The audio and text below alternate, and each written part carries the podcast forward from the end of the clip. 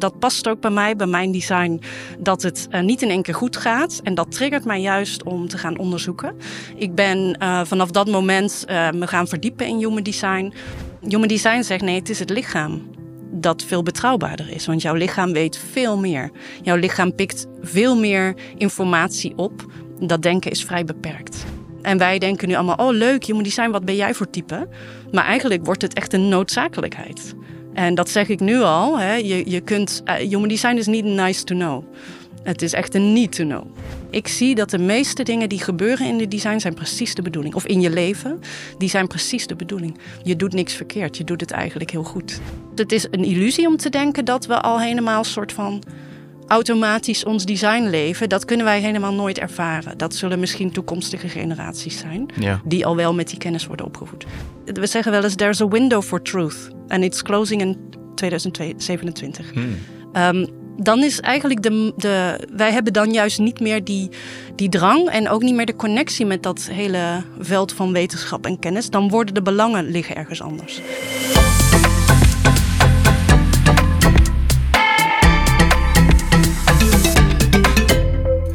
Welkom, welkom lieve vrienden bij een nieuwe aflevering van de Truman Show vanuit onze studio in Rotterdam. Met vandaag niemand minder dan human design expert, auteur van de boeken Human Design, de blauwdruk van je gezondheid en Human Design, de blauwdruk van je leven, die inmiddels de 18e druk heeft bereikt.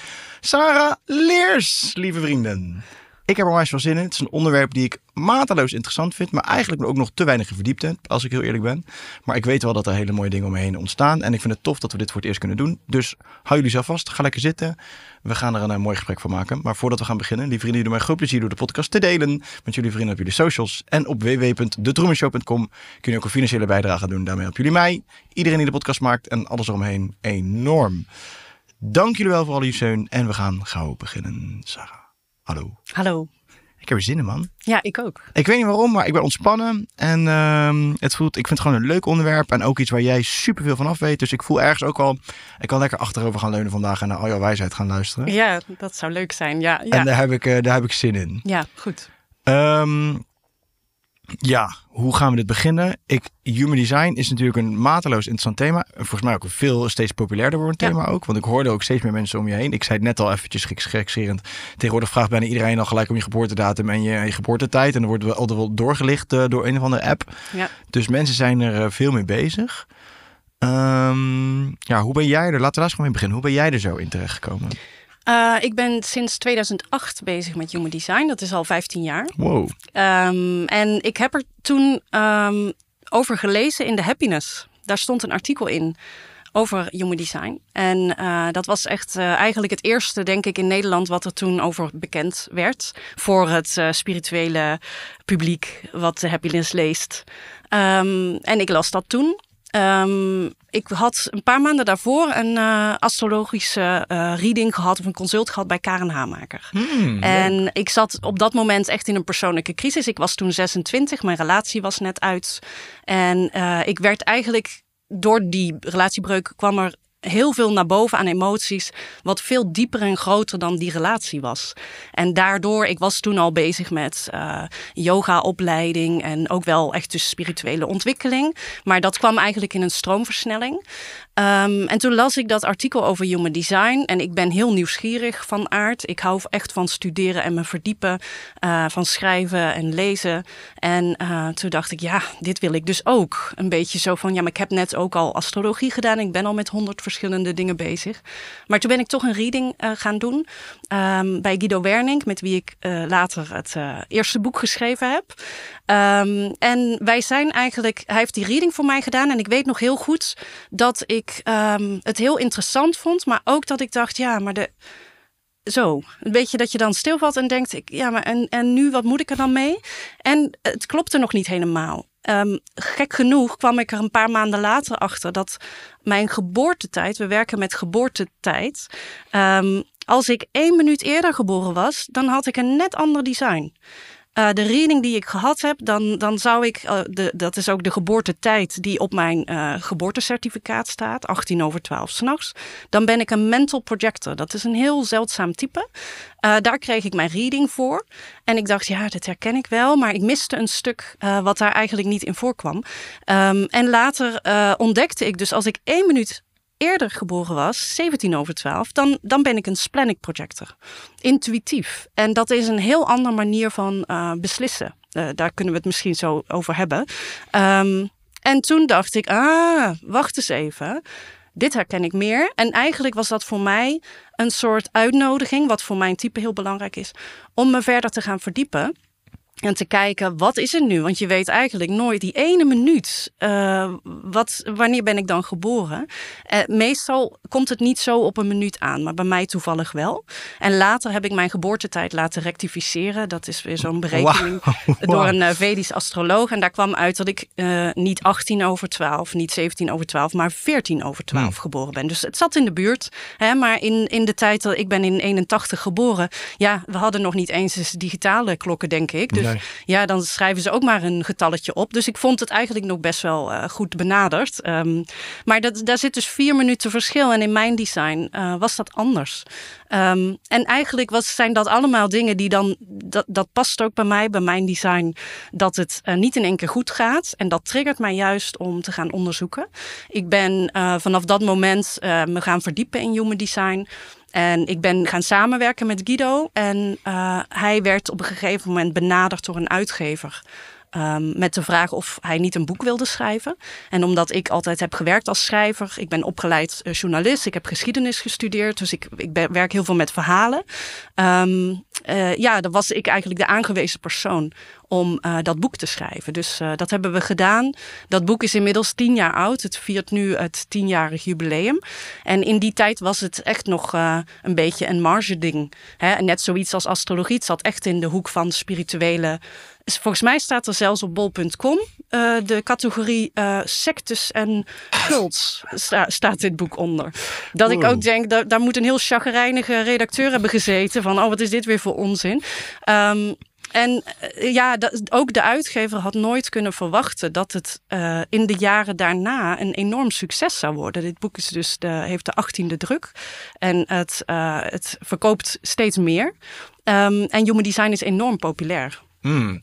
En jij, bij, bij Karen heb je die astrologieopleiding gedaan? Nee, alleen een uh, consult. Maar ah. ik, ik ken haar een beetje uh, via mijn ouders, gek genoeg. Oh, ja. Ik kom wel een beetje uit een spiritueel gezin. Uh, terwijl mijn ouders, mijn vader vooral, die geeft dat niet toe. Maar dat zit er toch wel in. En mijn vader werkte altijd als politicus. Die was heel zichtbaar in de maatschappij, zeg maar. En hij kreeg wel eens advies van haar um, over bepaalde transities. Um, die van hem, voor hem van invloed konden zijn. Dus uh, dat vind ik echt fascinerend. En ik vind dat heel normaal. Ik vind dus dat we dat eigenlijk meer zouden mogen doen. Karen is, doet dat ook heel erg, uh, heel erg bevlogen en zo diepgaand. Ik vind haar echt ook een voorbeeld. Um, en dus ik ben haar ook wel daarin best blijven volgen. Maar astrologie heeft mij nooit zo gegrepen als human design. Nee. En um, het is, je zou ook kunnen zeggen, astrologie gaat echt uit van de oude seven-centered being, zoals we dat noemen. Um, en human design is, gaat uit van de ontwikkeling die de mens heeft doorgemaakt en nog gaat maken. Hmm. En astrologie is er een onderdeel van. Maar er zitten ook invloeden in van de I Ching, is een heel sterke invloed, de Chinese leer. Hmm. Uh, de Kabbalah en de, dus de Joodse Kabbalah en de chakra-leer, de, de leer van energiecentra. Ook de kwantummechanica, de biochemie, uh, sterrenkunde. Er zitten dus heel veel wetenschappelijke en wat meer uh, esoterische, in, spirituele invloeden in. Hmm. En die combinatie die maakt eigenlijk dat human design is een relatief jong systeem, maar het is gebaseerd op hele oude wetenschappen, hele oude wijsheden. Hmm. Uh, en ik weet dat meer van jouw gasten uh, die in de podcast uh, spreken, um, ja, ook bezig zijn met die oude wijsheden. En ja. dat vind ik mooi om te zien, dat we eigenlijk erachter komen van we hoeven in die zin niet alles uit te vinden. Het is een beetje um, ijdel van ons gedacht, hè? dat wij dat uh, allemaal zelf gaan bedenken. Hoe, en de, vanuit de wetenschap uh, hoe het beter kan. Ja. Terwijl we echt, uh, ja, er zijn, dus er is kennis uh, zoveel, dat, dat kunnen wij eigenlijk nooit allemaal bevatten en, nee. en verwerken. Ik zat van de week een documentaire te kijken. ehm, The Call of the Wisdom Keepers. Hebben we ook kijken aan of we een samenwerking kunnen doen voor het platform. Maar ik vond het eh, wat zij daar doen is zij volgen, zeg, uh, wat zij, nee, zij brengen eigenlijk over de tribes, over de hele wereld, de, de hoofden ervan, de belangrijke mensen, die, die, die, brengen ze eigenlijk samen. En dan doen ze daar een ceremonie mee. En ik, het inspireerde me op een bepaalde manier zo erg, omdat ik dacht, ja, hoe vet is het dat gewoon, weet je, al die wijsheden van al die verschillende continenten, van al die verschillende plekken, met al die doorgegeven wijsheden die wij in de mainstream gewoon wegdoen als onzin en zo. Maar dat je die, want die hebben allemaal net hun eigen kijk op bepaalde dingen. En hoe vet is het om dat allemaal te combineren? Daar zit voor mij ja, de ultieme wijsheid in of zo, weet je wel. Dus dat vind ik, wel heel, vind, ik wel, vind ik wel echt heel cool eigenlijk. Ja, ja. Ik, ging, uh, ik moest wel lachen om je vader gelijk, omdat ik dan... Uh, hij is niet spiritueel, maar hij gaat wel naar Karen om te kijken hoe zijn politieke uh, toekomst, zeg maar, hoe dat zou kunnen veranderen en hoe hij er zelf in staat. Toch daar wel voor openstaan. Ja. Ja. Mooi toch? Ja, dat is heel mooi. Dat vind ik ook heel bijzonder. En um, ik vind het wel eens grappig dat er nog steeds. Voor mij is dat dan bijna. Ik verbaas me daar soms dan over, terwijl ik weet dat de meeste mensen over het algemeen daar nog zo in staan. Maar als mensen, als ik ook maar iets vertel over human design aan mensen die daar helemaal niks mee hebben, dan zeggen ze meteen: ik ben niet spiritueel. Ik ben heel sceptisch. En dan denk ik altijd: ja, dit is sowieso geen spiritueel systeem. En ik ben ook sceptisch. Weet je, dat is, ik vind dat altijd zo'n non-redenen. Want dan ga ik het uitleggen en dan ga ik het laten zien. En uh, eigenlijk is human design een formule. Het is mechanics. Het is puur uh, mechanismes uh, die nu eenmaal op elkaar inwerken. En dat is eigenlijk bijna wetenschappelijk. Um, ik vind dat altijd heel gek dat mensen dan dus wel um, um, de wetenschap geloven of uh, wat er in de krant staat. In plaats van uh, heel erg kijken naar uh, wie ben jij echt en hoe kun jij keuzes maken voor jou.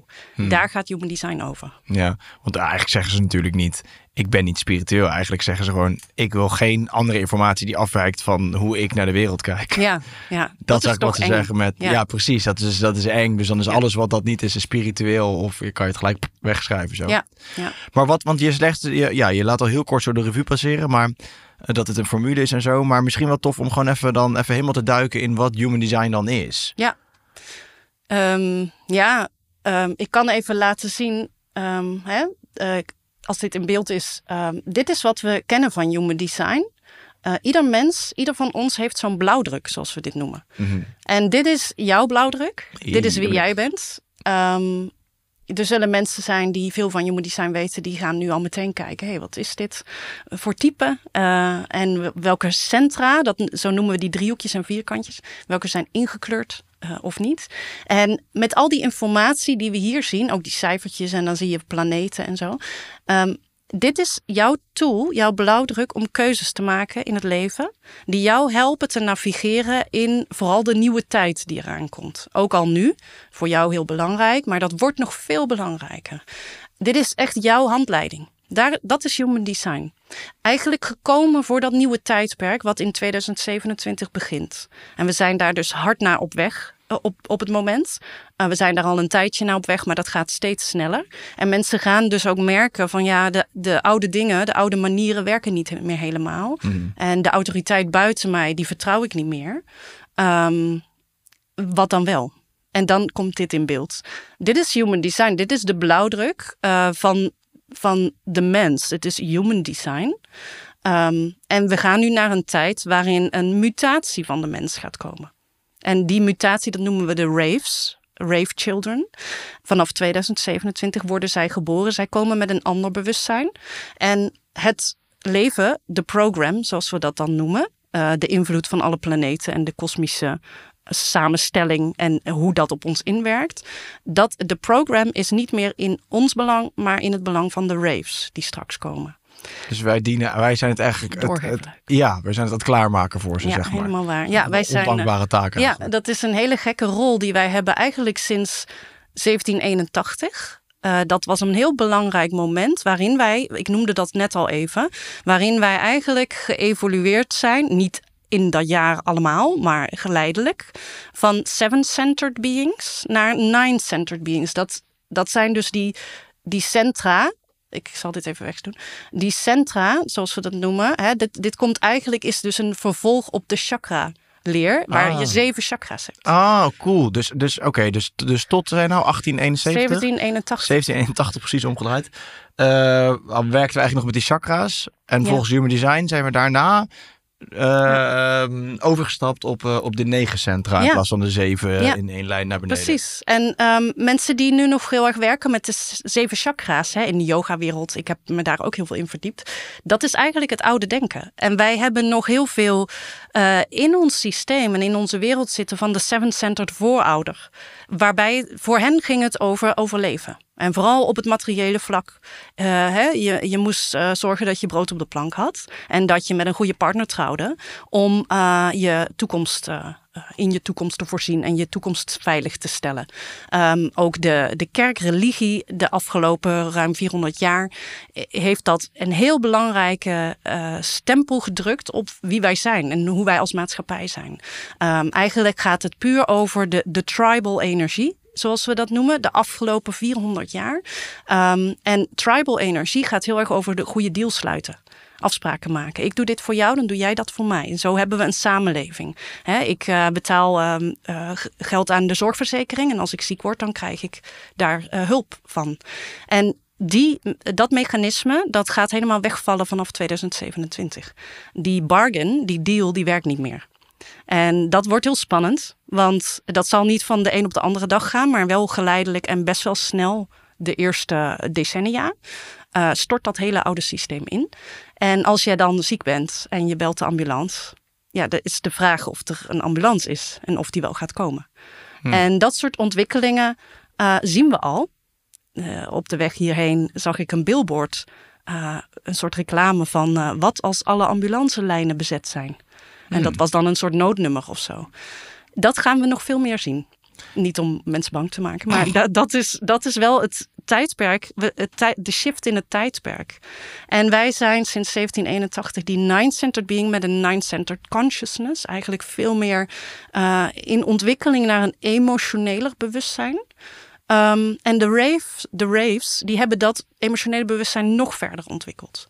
En dat is iets heel nieuws, iets heel anders, wat wij waarschijnlijk nog helemaal niet gaan herkennen. Uh, maar er zijn kenmerken aan die kinderen uh, waar je al aan kan zien dat zij uh, niet zijn zoals wij. Dus de kids vanaf, dus over vier jaar Ja. die geboren worden. Ja, ja. ja, en ik, heb me daar, ik verdiep me daarin. Um, het is mega interessant. Um, niet iedereen krijgt zo'n rave child. Maar ze komen steeds meer. En ze zullen zich ook verder ontwikkelen. Uh, dat is ook niet, zij lijken in het begin nog heel erg op ons. Maar gaandeweg, uh, over een eeuw, nemen zij het misschien wel over. Uh, en zij komen echt met een heel ander bewustzijn. En zij leven in wat we noemen pentadynamiek. En dat is puur in groepjes van drie tot vijf raves. Zij wisselen soort telepathisch informatie uit. Als individu, één rave, kan zichzelf eigenlijk helemaal niet ontplooien. En dat is het grote verschil met de mens, human beings, human design. Wij zijn hier om ons nine-centered consciousness, om als nine-centered being, om onszelf volledig individueel te ontplooien in wie wij zijn en onze bestemming hier. Dat, dat is ergens heel selfish. Eigenlijk zijn wij hier om heel erg vanuit onszelf, uh, van onszelf uit te gaan. En de raves die komen met een soort uh, gedeeld consciousness. Die zijn in hun eentje niks. Dat hmm. klinkt heel hard. Maar samen vormen zij een dynamiek die zij ook bewust kunnen beïnvloeden. Als er een emotie is in dat groepje, in die penta, dan kunnen zij dat collectief uitwerken. En zij kunnen daarmee sturen. En wij weten nog niet wat dat gaat betekenen. Wij zullen dat ook niet in de volledige potentie gaan meemaken waarschijnlijk. Maar we gaan dat wel zien als die kinderen bij elkaar gezet worden. Dan gaan zij iets geks doen wat voor ons een soort ja, rare gewaarwording zal zijn. Hmm. En zij zullen ook niet op de manier zoals wij kinderen opvoeden, mensenkinderen, om het even zo te zeggen. Dat werkt niet voor de raves. En dat wordt voor ouders die zo'n rave krijgen uh, echt een schok. Hmm. Een shock. Jij zei net, uh, daar bleef ik nog even hangen met mijn hoofd, maar uh, van ja, dat wordt dan een nieuwe tijd. En je gaf dat voorbeeld aan met die ambulances. Ja. En ja, want ik dacht gelijk, ja, dat zie je al aan de afgelopen drie jaar eigenlijk steeds meer van wow, hoe afhankelijk zijn we eigenlijk van al die externe autoriteiten en externe dit. En ik ben me ook gaan realiseren, ik wil niet... Oké, als ik mijn been breek is natuurlijk een ander verhaal, maar ik wil niet eens meer naar een dokter of naar een ziekenhuis Ja. of weet ik veel wat, want je wordt er helemaal niet beter van. Ja. Ehm, ik niet in alle gevallen, maar wel veel. En dat geldt eigenlijk voor al die dingen. Je haalt ook even zorgverzekering aan. Denk, en dat, daar heb ik zo'n hekel aan. Ik moet verplicht zorgverzekering betalen. Wat is dat voor iets raars? Ja. Dus we, maar ergens denk ik dus al dat dat bewustzijn al volgens mij al best wel een shift is of Ja. zo, toch? Dat ze al Ja. weggaan van het van die externe autoriteiten. Ja. Maar ja, dat is wel waar wat je zegt. Wat is dan het alternatief wat daar tegenover staat? Dat weet je natuurlijk nog niet helemaal. En dat moet je echt helemaal uit jezelf halen uiteindelijk.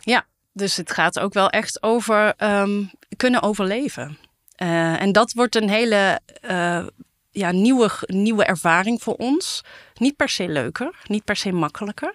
Eh, want het oude werkt gewoon niet meer. Hè? Die ambulance komt niet. Maar er zullen ook veel mensen zijn die zeggen: Ik wil niet eens eens meer meebetalen. Want het klopt voor mij gewoon Nee. niet. Ik ga eigenlijk helemaal niet mijn kind naar school. Want ik ben, ben het niet eens met hoe die school, dat schoolsysteem in elkaar zit. Dat zien we nu ook al volop. Ouders gaan hun kind homeschoolen. Dat zal je heel veel zien. Of in kleinere groepjes met hetzelfde gedachtegoed. Maar ook dat wordt heel lastig om daarin gelijkgestemden te vinden. Als je zoekt naar iets buiten je. Als je zoekt naar een soort richtlijn of filosofie waar je, eh, ja, waar je je wel in kan vinden. Het gaat echt over wat voelt voor mij goed. En dan voor je kind. Ehm, en dat is heel individueel, heel individualistisch eigenlijk. Eh, en dat zijn we niet gewend. Wij zijn ook niet zo opgevoed. Wij zijn heel erg opgevoed met het idee dat iedereen toch op bepaalde, eh, eh, in, in bepaalde mate voor elkaar zorgt. En dat als je lief meedoet, hè, dat, dat je ook wat terugkrijgt. Hmm. En dat we zien dat daar al basjes in komen. En dat mensen zeggen: ik doe niet meer mee. En wat komt daar dan voor in de plaats? Wat we nu doen, wat wij met ons bewustzijn nu doen, is nieuwe dingen daarvoor in de plaats. Weet je, dan organiseren wij ons wel rond dit, dit gedachtegoed. En dan gaan wij zoiets opzetten. En eigenlijk doen we dat nog steeds vanuit die oude dynamiek en vanuit die oude conditioneringen. Want dat nieuwe tijdperk is er gewoon nog niet. En ehm, vaak kopiëren we dan iets of gaan we dan eigenlijk het probleem een soort van verplaatsen. Ehm, want dan loop je daar ook weer in vast. Hè? Dat, dat mensen die een eigen collectief gaan starten, die krijgen ook weer oneenigheid over eh, zo'n broodfonds bijvoorbeeld. Dat hoor ik wel eens hè, voor je pensioen. Ehm, ja, eh, of, een, of een zorgregeling. Eh, maar dan krijg je ook weer oneenigheid. Dus dat is best wel moeilijk. We zitten in een overgangstijd. Ehm, en, een, en het is een chaotische tijd. Mhm. En dat duurt nog wel even. Ik vind het wel, ja, ik ga aan op wat je zegt ergens, omdat ik voel dit ook. Maar het is ook weer heel begrijpelijk tegelijkertijd. Maar het is, weet je, je hebt Google, je hebt zeg maar voor alles ga je eigenlijk buiten jezelf kijken naar, naar antwoorden. Omdat het in jezelf zoeken is rete spannend natuurlijk. En daar, daar zit de echte verantwoordelijkheid, zeg maar. Het is natuurlijk nooit door zelf natuurlijk ook hoor, maar... ehm, daar zit natuurlijk de echte verantwoordelijkheid nemen. Want dan kan je niet meer op iets anders terugvallen als het verkeerd gaat. Of als het. Dan ben je echt op jezelf aangewezen. Ja. En je hebt gelijk, dat zie je ook bij die communities die uit elkaar vallen en zo. We zijn er toch nog allemaal heel erg op zoek om het aan elkaar op te hangen of zo op een Ja. bepaalde manier. Ja. Zodat je misschien toch net niet helemaal de echte verantwoordelijkheid hoeft te nemen. Ja, eh, veiligheid inbouwen. Hè, dat zijn we ook gewend. Wij, wij denken heel erg in formules en patronen. Ehm, dat is een kenmerk van het tijdperk tot nu toe. Wetenschap heeft echt is helemaal opgebloeid. Is vooral sinds, eh, nou de laatste, sinds de jaren zestig bijna zou je kunnen zeggen, heeft dat zo'n gigantische hoge vlucht genomen met internet en eh, naar de maan en andere planeten. En eh, zoveel kennis. En wij vinden dat normaal. Wij, wij denken, nou de, de wetenschap, hè, zij vinden, ze komen wel met een oplossing voor het klimaatprobleem of zoiets dergelijks. Waarschijnlijk gaat dat helemaal niet meer komen als we eh, eh, die shift naar 2027, we hebben gewoon de middelen niet meer. We hebben de, eigenlijk de, de interesse er ook niet meer in om naar Mars te kunnen reizen of zo. Eh, want we moeten overleven hier op aarde. Daar komen ineens andere belangen. En als je denkt, hè, ze lossen het wel op, of ze komen wel met een oplossing, of zover laten ze het niet komen. Ja, dan blijf je maar dat vertrouwen buiten je leggen. Ja, maar ook vind ik dus de andere kant. Hè? Want ik bedoel, ik, we zijn nooit op Mars geweest. En ik geloof ook niet dat we er ooit heen zullen gaan. En ik geloof ook niet dat we ooit op de maan zijn geweest. Maar, ehm, ik, eh, maar ook de andere kant op. Want er is ook niemand aan de andere kant die ons komt redden. Er is ook niemand die doorziet het hele spelletje. En, eh, en die een soort van... Oké, wij gaan nu een soort van parallele samenleving eh, opleven, op, oprichten. En nu is het ook opgelost. Ja, dat is eigenlijk hetzelfde. Dat Ja. is ook hopen, wensen dat de aliens komen om ons te, te verplaatsen naar een planeet waar het allemaal love and peace is. En die gaan niet komen. Ehm, want de, de alien zit in ons, zeg ik altijd. Ehm, wij hebben een vermogen om uh, contact te maken, misschien wel met energieën. En we zien daarin een alien. Maar um, eigenlijk zit, zit het weten in jou. Hè, in jouw chart. Hier kun je eigenlijk in zien waar jouw weten zit. En dat is heel concreet. Uh, er zitten zoveel aspecten in die mensen vaak ook heel erg herkennen. Soms kan het zo duidelijk en simpel zijn dat je het echt over het hoofd ziet. Dat we het hmm. zo moeilijk gaan maken. Wij zijn geconditioneerd om vanuit het denken het denken als autoriteit te nemen. Het denken um, uh, is, onze, is onze guru, hè? Uh, om daarmee beslissingen te nemen, te maken. En um, Human Design zegt nee, het is het lichaam dat veel betrouwbaarder is. Want jouw lichaam weet veel meer. Jouw lichaam pikt veel meer informatie op dat denken is vrij beperkt. En dat is spannend om dan te zeggen: ik laat het denken los. Mm. Uh, maar daar wil je dan iets tegenover kunnen zetten van waar het dan wel in zit. Die, dat weten zit in jou. Hè? Dus ook van de keuzes die jij wil maken in de toekomst. Um, die zitten in jou. Je gaat ze niet buiten je vinden. En wij zijn nu enorm um, verwend en ik denk ook bijna verpest doordat we alles kunnen opzoeken. Uh, we vinden dat dus heel normaal. En de vraag is of dat er in de toekomst nog zal zijn. Of we dat internet nog wel hebben. Um, want we gaan ook zien, het internet is helemaal niet waar. Um, en dat wordt totaal gesaboteerd. Het is onbetrouwbaar. Het is maar net wat je eruit vindt. En mhm. al die informatie, dat is zo gigantisch veel informatie dat we dat ook nog eens niet kunnen duiden. Wat is dan waar? En wat waar is, dat is alleen wat jij waar weet dat waar is. Een soort innerlijk weten dat waar is. Daarmee kan het internet natuurlijk wel helpen.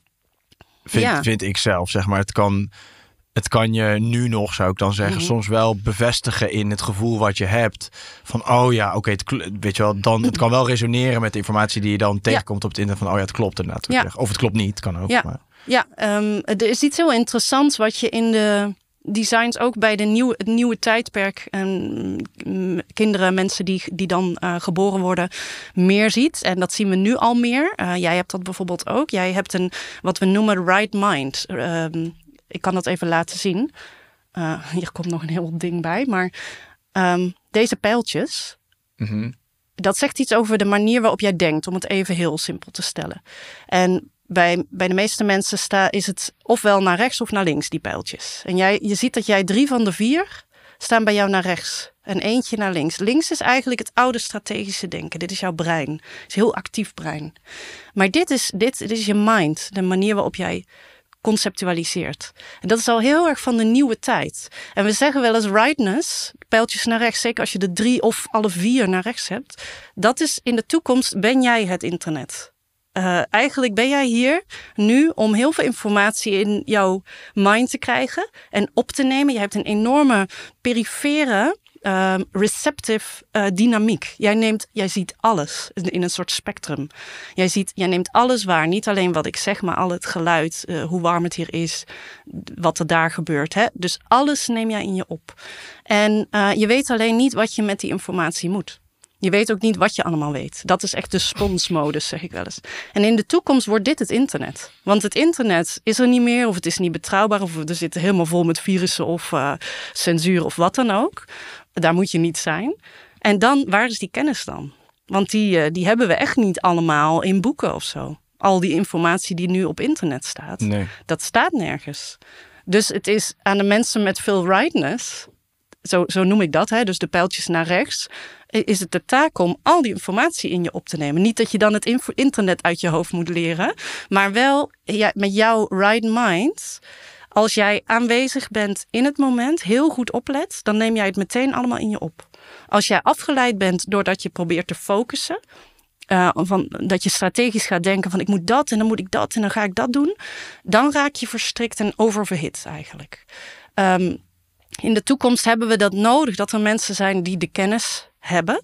En de, de leftness, ik ben heel erg links, ik heb een heel strategisch gefocust brein en een strategische mind. Ik weet precies wat ik uit jou moet uitvragen. Ik weet dat jij veel weet en dan denk ik, dit heb ik nodig. Hè? Ik ben de programmeur in dat internet. Ik doe de zoekvraag, zeg maar. Die combinatie, die wordt heel belangrijk, die samenwerking tussen rightness en leftness.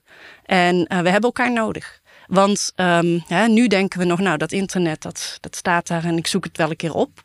Um, maar dat kan zijn, dat gaat ook niet van de een op de andere dag. Maar waarschijnlijk gaat dat wel. Hè, dat we um, uh, storing krijgen, fallouts. En... Blackouts en zo. Ja, Dan, en, en, en, wat ik heel sterk vind van wat je zegt, is dat het natuurlijk kapot gemanipuleerd wordt. Dat zag je de afgelopen drie jaar of twee jaar al. Drie jaar. Dat je zoektermen gewoon, als je echt iets wil zoeken over corona of weet ik veel wat, dat het gewoon ergens onderaan komt te staan. Of dat je het niet eens krijgt te zien in Google. Dus het is al super gemanipuleerd. En ik vind het heel grappig dat je dit net zegt. Want ja, met de het past natuurlijk wel bij de reis van de Truman Show, zeg maar. Ja. Uh, dat is heel mooi. Hey, zullen we, want ik, ik ben echt wel nog wel benieuwd. Um, en ook misschien voor de verhaallijn wel interessant om even dan. Want waar komt dat vandaan, human design? Weet je wel, wat, wat is het? Want je hebt, oké, okay, uh, ja, en wat is het precies?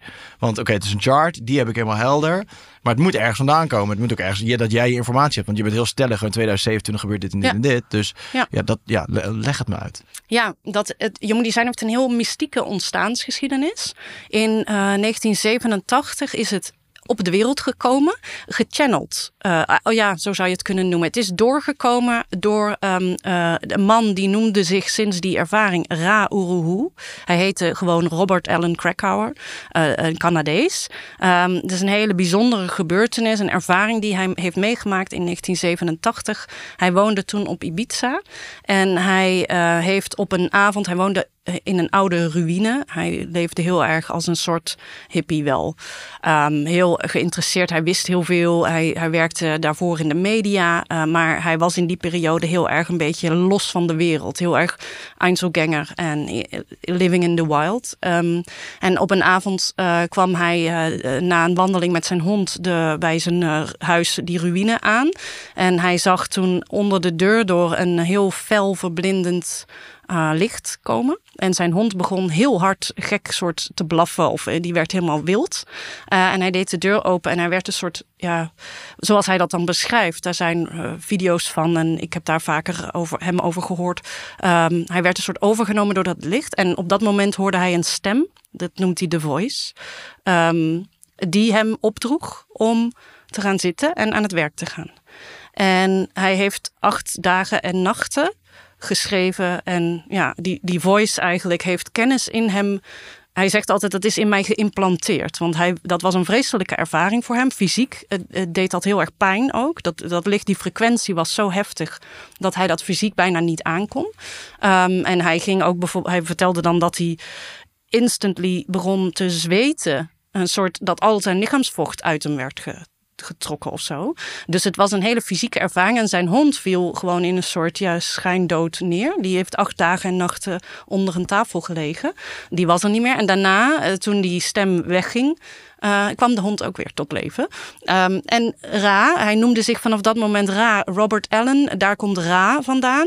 En Uruhu, dat is een soort mystieke naam. Daar zit een betekenis aan. Daar kan ik zo misschien nog wat over vertellen.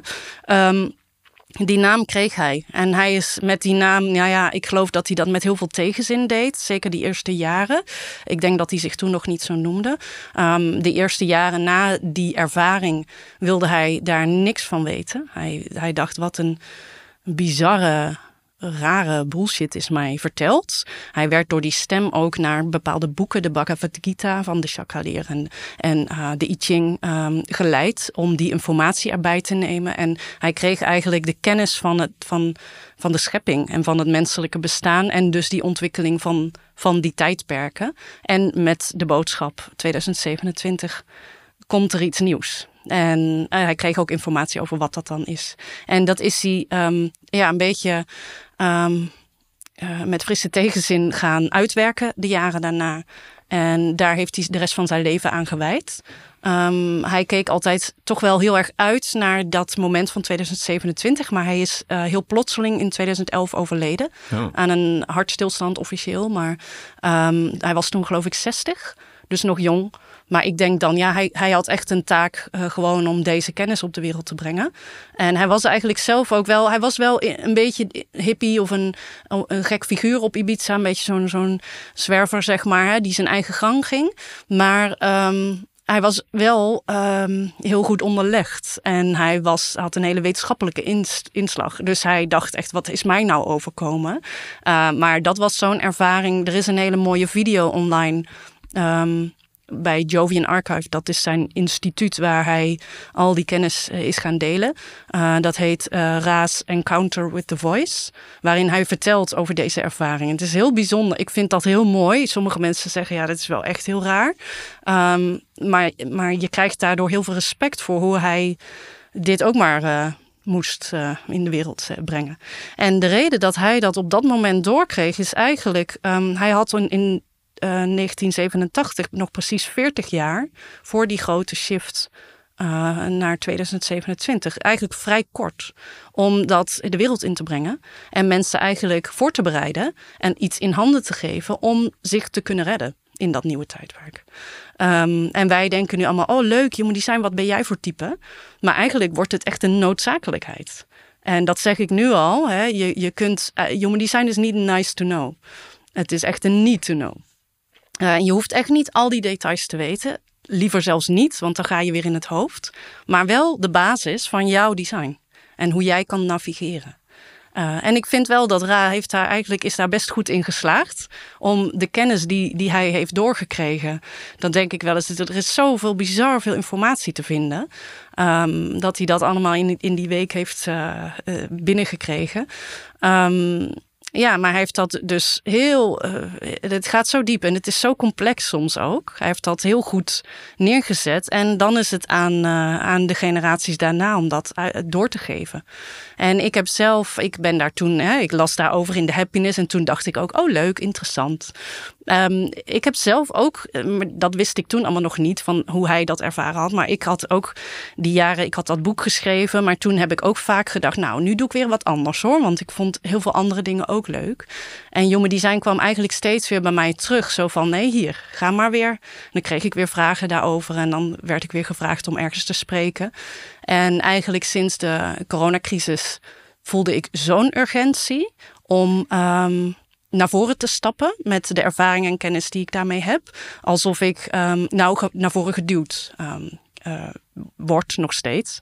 Want ik denk altijd, ja, ik wil dit ook niet. Hè? Dan zeg ik dan wel eens, nee, dat is niet waar. Ik vind het heel erg interessant, maar het is niet iets wat ik najaag. Of waar ik een plan van heb van, nou, dan ga ik dit en dan ga ik dat zo doen. Uh, het voelt voor mij heel erg als iets, een taal die ik goed spreek. En ik heb nu eenmaal een soort missie om dat uh, uit te dragen. Um, en ik denk dat Ra dat uh, ook zo had. Maar dan nog wat in extremere mate. Maar, um, en dat vind ik het ergens heel zuiver uh, voelen. Hmm. Um, het gaat ook niet om hem, de grondlegger. Hij zei dat ook altijd. Uh, ik ben niet de guru. Hè? Dat, dat, goeroes, dat is ook weer iets buiten je. Um, dus ga dat vooral ook niet doen. Uh, ga jezelf de guru maken. Hè? De, jij, jij weet wat voor jou goed is. En als wij allemaal zo gaan leven volgens onze blauwdruk, dan. Um, ja, ik denk dat we dan ook veel beter van elkaar kunnen accepteren dat sommige mensen nu eenmaal een nee hebben op iets wat jij uh, doet. Of, of niet met jou, dat jij niet de juiste persoon voor ze bent. Mm -hmm. Dat is niet persoonlijk, dat is gewoon mechanics. En dat maakt het veel makkelijker uh, in die zin als ze dat kunnen volgen. Om te accepteren, oh jij doet dit, oké. Okay. En dat vind ik ook interessant, maar ik, het is niet voor mij. Hmm. He, zo, uh, zo kun je keuzes maken die voor jou kloppen. En wat we nu nog heel erg doen, dat zie je heel veel, zeker online, social media, is dat we dingen nadoen die anderen doen omdat ze succesvol lijken. En dat we daar toch hè, denken, ja, maar ik, ik geef daar mijn eigen draai aan of zoiets dergelijks. En dan vraag ik me wel vaak af, is dat echt authentiek wie jij bent? Of ben je toch beïnvloed door ja, het, beeld, het beeld wat wordt neergezet? Hmm. Um, of, het, of de droom. En die droom die gaat straks weg. En nu heb ik een hele interessante vraag, vind ik zelf. Um, want als jij zegt dat we allemaal ons authentieke zelf moeten leven en dat we de antwoorden van binnen moeten laten komen, die voelt voor mij heel kloppend. Maar als je dat dan aan moet nemen van een formule van buitenaf die jou dan vertelt dat het zus en zo en zo zit, ben je dan niet alsnog ja. Buiten jezelf aan het kijken? Ja, en dat is een hele goede. Het is ook een goede vraag. Um, dit wordt altijd, dit hebben we altijd, zeggen we in Human Design, vertrouw het niet. Geloof dit niet. Dit is misschien helemaal niet waar. Uh, dus ga zelf toetsen. Ga experimenteren. En mensen die met human design bezig zijn, die zeggen ook: Ik zit al zo lang in mijn experiment. We zeggen niet ik ken human design of ik leef mijn design. Niemand leeft zijn design. We zijn allemaal geconditioneerd. Maar je kan wel zeggen ik zit al 15 jaar in mijn experiment. En ik ben aan het toetsen of het voor mij klopt. En dat is ook iets wat bij jou heel erg past. Ehm, bij jouw profiel, zoals we dat noemen. Um, jij bent een 6-2. En dat, dat zegt iets over hoe je leert. En hoe, dus je kostuum in het leven. Ook hoe mensen jou zien. En hoe jij uh, ja, in het leven zo je beweegt. Um, en de eerste 30 jaar ongeveer, uh, tot, tot je 29ste in jouw geval, leerde jij echt door te experimenteren puur door te kijken wat wel en niet werkte. Dat is nogal rebels. Um, en dat is echt, uh, ja, dit kan helemaal misgaan, maar laten we het dan toch maar proberen. Want dan weet ik tenminste wat wel en niet uh, functioneert en hoe het wel en niet gaat. En daar leer je heel veel van. En dat is iets wat we eigenlijk uh, allemaal op een bepaalde manier met human design kunnen doen.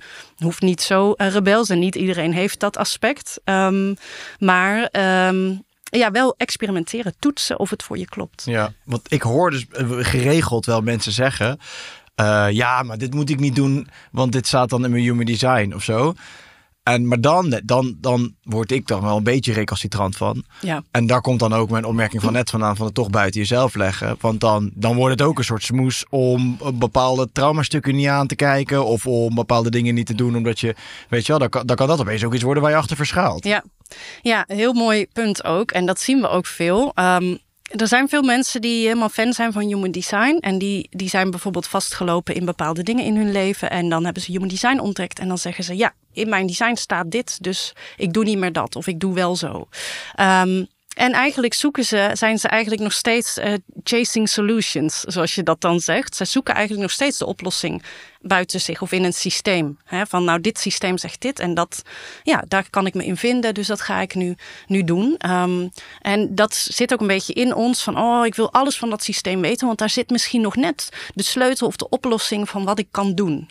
Dan leg je het buiten jezelf en je ziet dat die groep best wel groot is. Dat, ik noem dat wel eens spirituele ego's en dat zeg ik echt niet. Um, uh, um, uh, neerbuigend om daar een oordeel over te hebben. Maar dat is wel de valkuil die we op allerlei vlakken in het spirituele persoonlijke ontwikkeling, wat je heel veel tegenkomt, dat mensen um, ja, toch weer een systeem heel erg boven zichzelf plaatsen, als het ware. Uh, er is ook een groep die eigenlijk prima functioneert um, en die um, wel een gevoel heeft van ja, maar is dit het dan nu? En die zegt, hey, human design, oh wauw.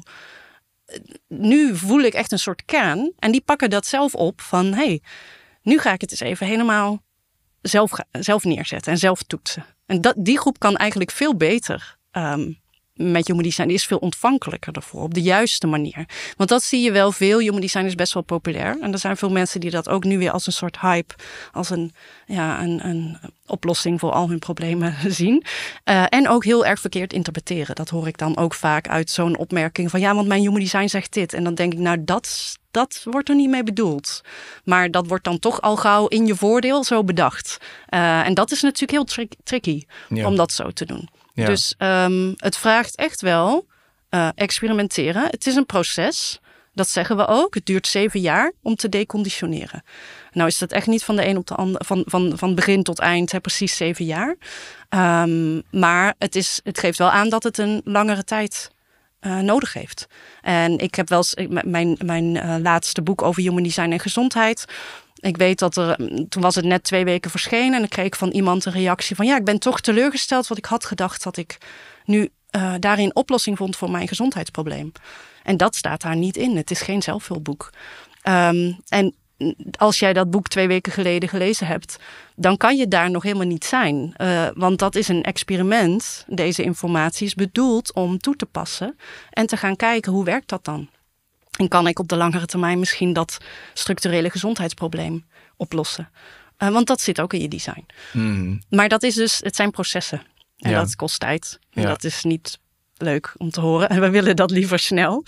Um, en het wil niet zeggen dat je echt zeven jaar, dat je dan pas dan klaar bent of zo. Je bent dan ook nog niet klaar. Maar uh, je kan eigenlijk, de meeste mensen kunnen elke dag hun design toetsen en oefenen en kijken of het klopt.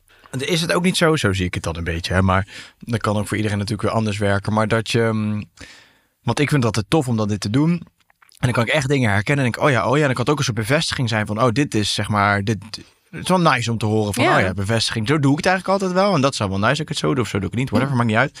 Maar is het eigenlijk niet zo dat op het moment dat je gewoon gaat naar de zoveel mogelijk authentieke versie van jezelf. En, en dat doet door het heling, de helingsweg die we allemaal bewandelen. En de, de bewustzijn dat daarop zit.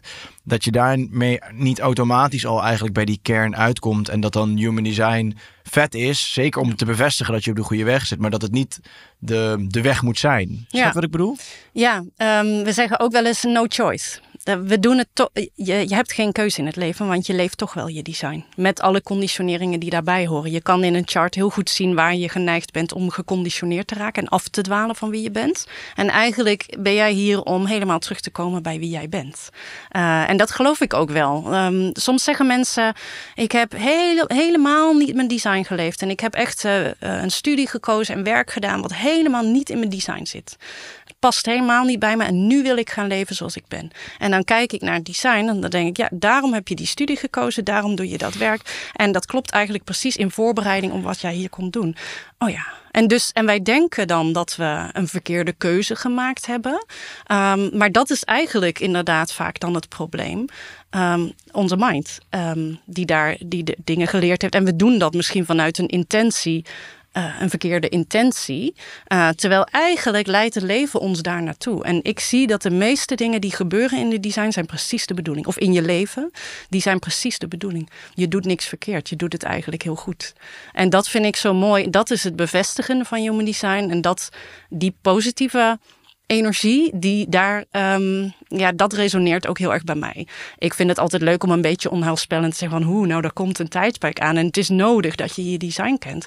Maar eigenlijk is het vooral ook heel fijn om ehm, te zien dat je, ehm, dat je soort alsof het, alsof je geholpen wordt. Ja. Dat je bijna denkt, huh, maar dat heb ik ook. Dat zit dus in mijn design en dat heb ik toen, heb ik die studie gekozen of toen heb ik Ja. die belangrijke beslissing genomen in mijn leven. En dat klopt dus.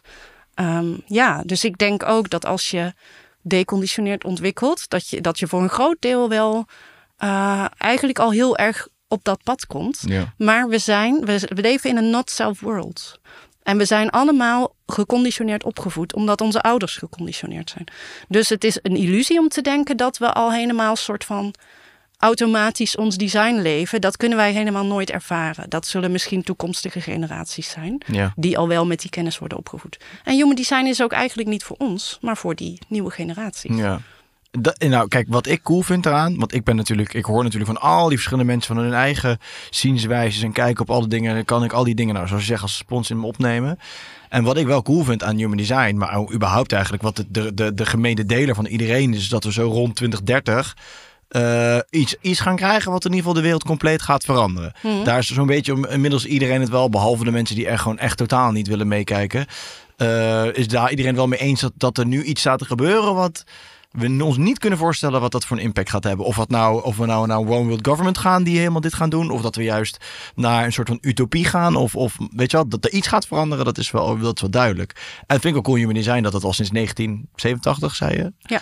Ehm, dat dat ook al op die, op die tour zit. En wat ik er gewoon heel vet vind, wat ik er gewoon uithaal. En dat is wat ik dus altijd met deze gesprek probeer te doen. Iets uit te halen. Het wat blijft toch wel, ja, niet bewust, maar het blijft hetgeen wat blijft hangen, blijft hangen. Mhm. Maar is dat inderdaad, dat, die geloof ik ook heel sterk. Dat wat er ook gaat gebeuren, welke wijziging er ook gaat gebeuren. Dat het enige wat wij echt kunnen doen. En waar we echt op, eh, op moeten vertrouwen, is onszelf straks. Ja. En dat heb je de afgelopen drie jaar perfect gezien. En dat ga je de komende jaren alleen nog maar harder zien. En dus wat dat betreft, of het nou daadwerkelijk een human design is of niet. Maar ja, wordt het echt tijd om zoveel mogelijk macht terug te pakken en in jezelf te houden. En zo min mogelijk bij externe dingen neer te leggen. En dat vind ik heel cool. En dat vind ik ook, nou, vet aan human design, dat dat op zo'n duidelijke manier terug naar voren komt. Ja, dat is heel mooi wat je zegt ook. Want als je eh, human design, hè, als je human design gebruikt om eh, dichter bij jezelf te komen en de keuzes te maken en samen te vallen met jouw blauwdruk, dan kan je juist in dat nieuwe tijdperk ehm, floreren. Dan kan het juist in je voordeel werken. En eh, dat klinkt een beetje als zo'n belofte van, nou, maar voor de, voor de, de uitverkorenen die human design leven, die gaan een goede tijd tegemoet. Ehm, nou ja, we gaan het zien. Hè? Ra zei daar ook wel vaak over van, ik voel mij toch wel een beetje zoals eh, een Noah van de Ark, die dan al de, te horen had gekregen van bouw een ark. En hij was dat maar aan het doen met human design. En dat heel veel mensen zeggen, ja, jij met je ark, hè, weet je, en jij, ja, het zal wel. En dan komt ineens die overstroming. We weten het niet. Misschien komt er wel niks. Maar hè, dan, um, ik, ik, ik denk dat veel mensen het voelen. Dat er enorm veel in verandering is. Hmm. Zeker dus sinds uh, 2020. Je kan er eigenlijk niet meer omheen. Um, en dat is ook het moment geweest dat heel veel mensen echt ja, wakker werden. En op zoek gingen naar dingen. En ook dat we zien dat human design zo uh, enorm populair is geworden. En die Ra, hè? want die heeft dus dat eigenlijk gechanneld gekregen, laat het even zo noemen. Heeft ja. dat allemaal opgekalkt. En, uh, maar later is er dus iets uitgekomen waardoor jullie ermee kunnen werken. Ja, klopt. Hij, hij, had toen natuurlijk ook geen software. Hè. Dat vinden we nu heel gewoon om op een app uh, of uh, een systeem dat op te zoeken. Maar dat berekenden ze toen nog helemaal met de hand, die astrologische uh, die, die huizen en de I Ching hexagrammen. Um, en dat allemaal met elkaar verbinden. Ja, dat is steeds verder ontwikkeld. En daar is software voor gekomen. En um, al die kennis is verder uitgewerkt. En hij heeft daar heel veel lectures in gegeven om die kennis te verspreiden. Kennis is heel leuk, want onze mind vindt dat interessant. We willen al die dingen weten. Maar het gaat echt om, ga je leven? Hij zei altijd, er zal misschien maar 4% van de mensen echt met human design uh, aan de slag gaan. Of het leren kennen. En van die groep ook maar weer 4% die het echt gaan leven. Wow. Ik weet niet waar die dan die aantallen vandaan had, maar het is maar heel weinig. Um, dat je het echt gaat belichamen, want dat is wat anders dan heel veel ervan weten. Dat hoor ik ook wel eens dat mensen zeggen: Oh, ik weet er al heel veel van. Dan denk ik, ja, dat, dat maakt mij niet uit. Want uh, leef je het ook? Ja. En ga je toetsen of het voor je klopt en hoe het werkt? Dat geldt natuurlijk voor elke vorm van spiritualiteit, Absoluut. trauma, ja. heling of whatever. Je kan het, ik spreek uit ervaring, het heel goed cognitief begrijpen. Maar mm -hmm. zolang je nog niet daadwerkelijk echt gevoeld en geklikt is in je lijf, ja. verandert er dus echt precies niks. Precies niks. Het gaat altijd via het lichaam. Dat is zoiets wat ik ook heel erg sterk uh, in mijn uh, achtergrond van, vanuit yoga. En ik ben ook heel erg met de mind. Maar uh, dat lichaamswerk is voor mij altijd heel belangrijk geweest. En daarin vind ik, human design is een heel cognitief-mentaal systeem. is heel interessant, met heel veel, heel complex, mechanics, formule. Um, maar het gaat uiteindelijk om uit dat hoofd te komen. En naar je lichaam echt te gaan voelen, gewaar worden. Hey, hoe werkt dat dan voor mij? En dat is echt bij iedereen ook weer anders. En daar, daarin is dat zo moeilijk ook. Je kan het bijna niet uitleggen. Je, je zal het toch echt zelf moeten gaan uh, ervaren en experimenteren. Mhm. En dat is ook een uh, gelaagd proces. Hè? Je kan denken, nu weet ik alles. Um, en dan komt er toch weer iets nieuws en denk je, oh, ik weet nog heel veel niet. Hmm. Dat, dat hoort erbij. En, maar het is dus eigenlijk even, zo, als ik het soort van kort kan samenvatten, is astrologie en I Ching en al die dingen soort van gecombineerd. Ja. Want dat was nog van ons oude, van hoe wij toen waren. En dan eigenlijk geëvalueerd naar de, de, men, de persoon die we nu zijn. En dan nog verder naar de toekomst, naar, naar die nieuwe kids die eraan zitten te komen. Ja, ja. En dat is nu, uh, is het zo uitgewerkt dat dat dus eigenlijk met formules werkt die al die dingen met elkaar verbindt. En een rekensom maakt en dan poef, de, uh, dit. Ja, dit, dit um, de chart die je ziet, of hè, jouw blauwdruk, dat is berekend op basis van je geboortedatum. En uh, ook het moment drie maanden, ongeveer 88 graden voor je, van de zon voor je um, uh, geboorte. Dus dat is ongeveer drie maanden, 88 dagen. Um, uh, en dat moment wordt meegenomen in de berekening. Dat is eigenlijk de vorming van jouw onbewust, van jouw lichamelijke aspecten, jouw lichaamsweten. Dat is eigenlijk wie je bent. En vanaf je, geboorte, je verjaardag, je geboortedag, komen je bewuste aspecten erbij. Dit is wie we denken dat we zijn. En we zijn het complete geheel. Dat is het, het rode en zwarte wat je op de chart in die lijnen ziet, in die um, kanalen. En hier kun je het beter zien. Oh ja. Dit is dat onbewuste wat al drie maanden voor je geboorte komt. En dit is het bewuste wat met je verjaardag erbij komt eigenlijk. En we zijn een combinatie in geheel van dit. Um, en dat is, dat is dus de, de astrologie. Je ziet ook al die planeten erbij. En die cijfertjes, dat komt uit de I Ching, die combinatie. En dat is weer gecombineerd met die energiecentra van de chakra-leer. En volgens mij zijn die verbindingen, dat is meer de Kabbalah... Um, de levensboom, geloof ik, heet dat. Uh, de kanalen en de circuits. Daar zitten hele stromen in. Er zit heel veel informatie bij. Dus het is echt een synthese van die wetenschappen. Hmm. Um, deze chart, die Nine-Centered Being, zo zal dat ook wel blijven. Maar bij die rave, Children, de raves, um, lopen de circuits iets anders. De verbindingen lopen anders. Ja, de, de, de doorstroom. En dat geeft een hele nieuwe betekenis aan hoe hun wereld werkt. Um, dat heeft bijvoorbeeld te maken, er gaat een grote mutatie komen op het gebied van voeding. Dat zien we ook nu al. Um, maar ook op um, seksualiteit en vruchtbaarheid. Dat zijn hele grote dingen. Die gaat enorm afnemen, dus de vruchtbaarheid. Dat zie je nu al gebeuren natuurlijk. Ja, dat zie je al gebeuren. En we zoeken allerlei verklaringen die misschien deels ook wel waar zijn. De, hè, ongezond leven of straling of uh, vaccinaties of zoiets. Uh, maar dat zit, dat, dat, uh, zit gewoon in, ja, in voeding, inderdaad. Um, en dat zit gewoon in de, muta in de ontwikkeling, die hoort daarbij. Ja. Er gaat een hele grote verandering komen, of een mutatie, zoals we dat noemen, in het emotionele. In de emotionele frequentie, het emotionele centrum, dat is deze.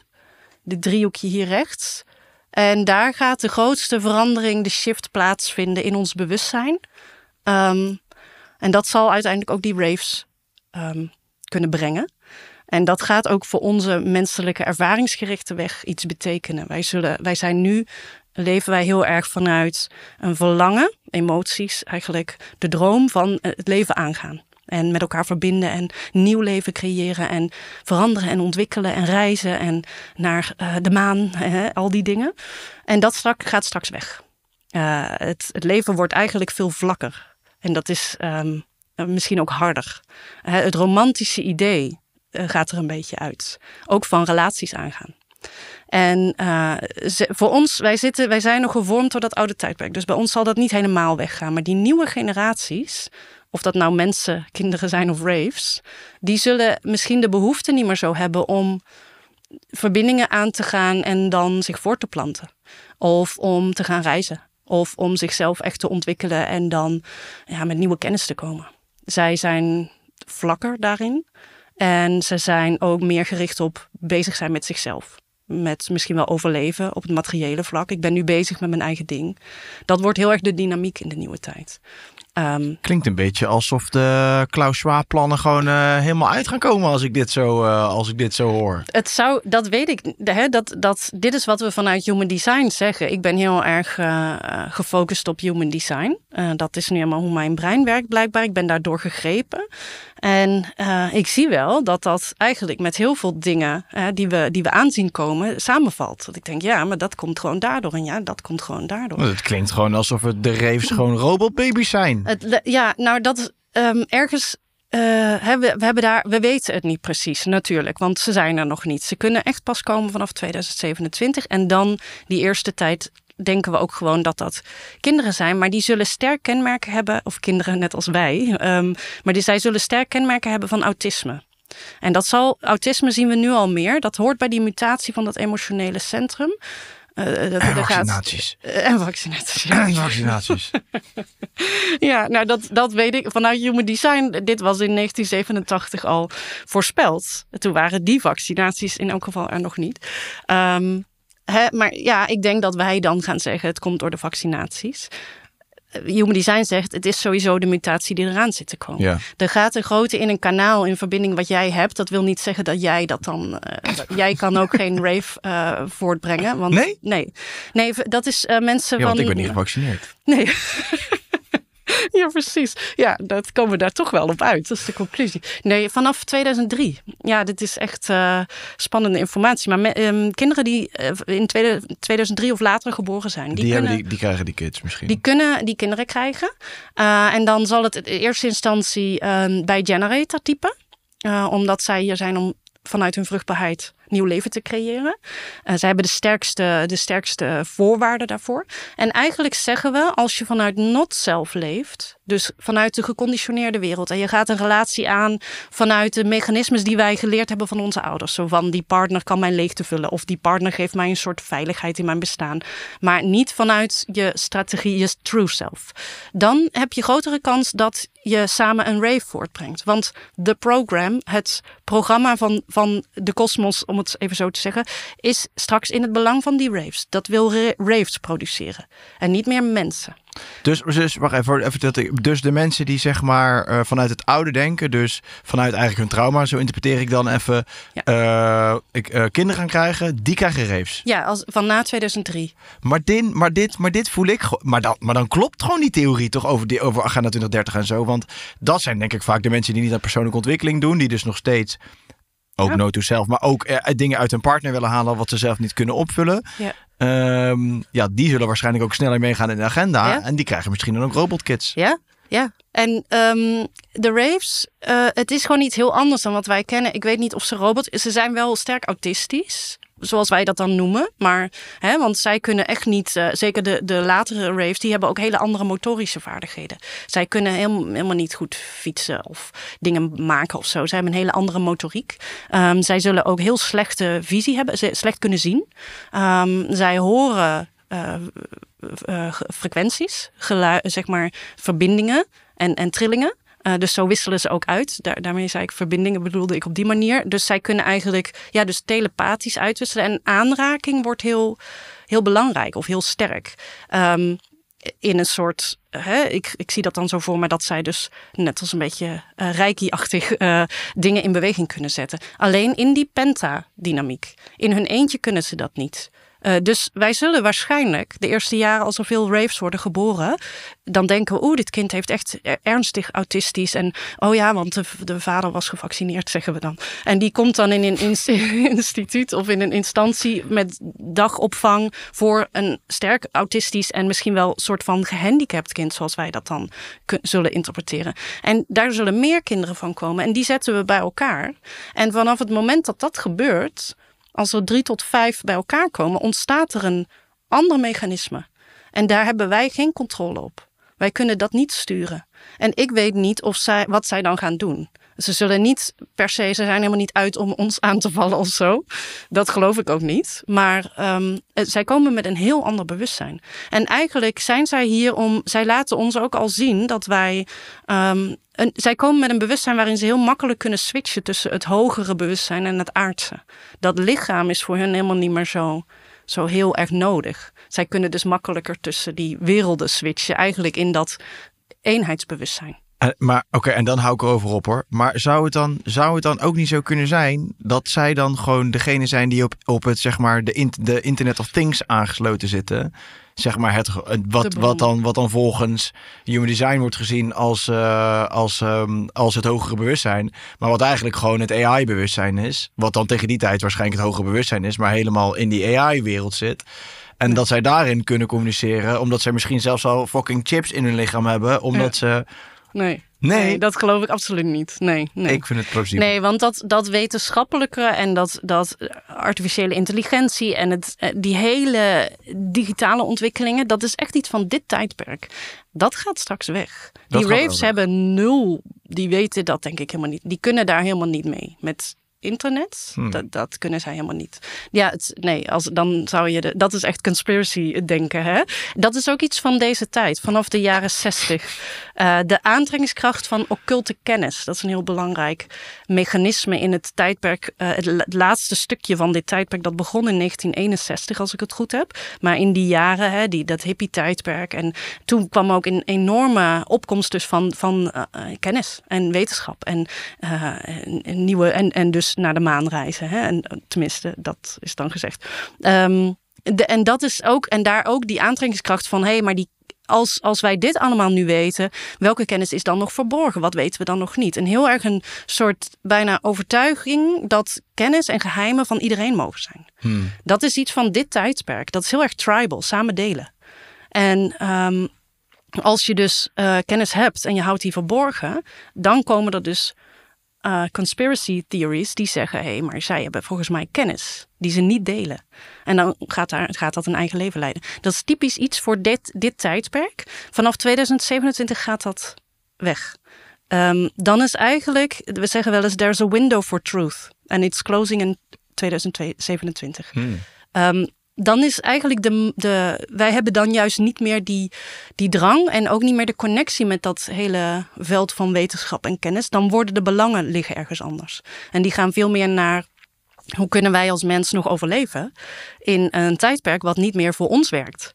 En waarin al die tribal structuren die wij heel normaal vinden, vonden, uh, niet meer functioneren en niet meer, er niet meer zijn die deals, hè, dat je bij een werkgever in loondienst bent, je hebt een contract en je weet dat je volgende maand ook nog inkomen hebt, dat is eigenlijk echt iets van dit tijdperk. En dat is niet vanzelfsprekend.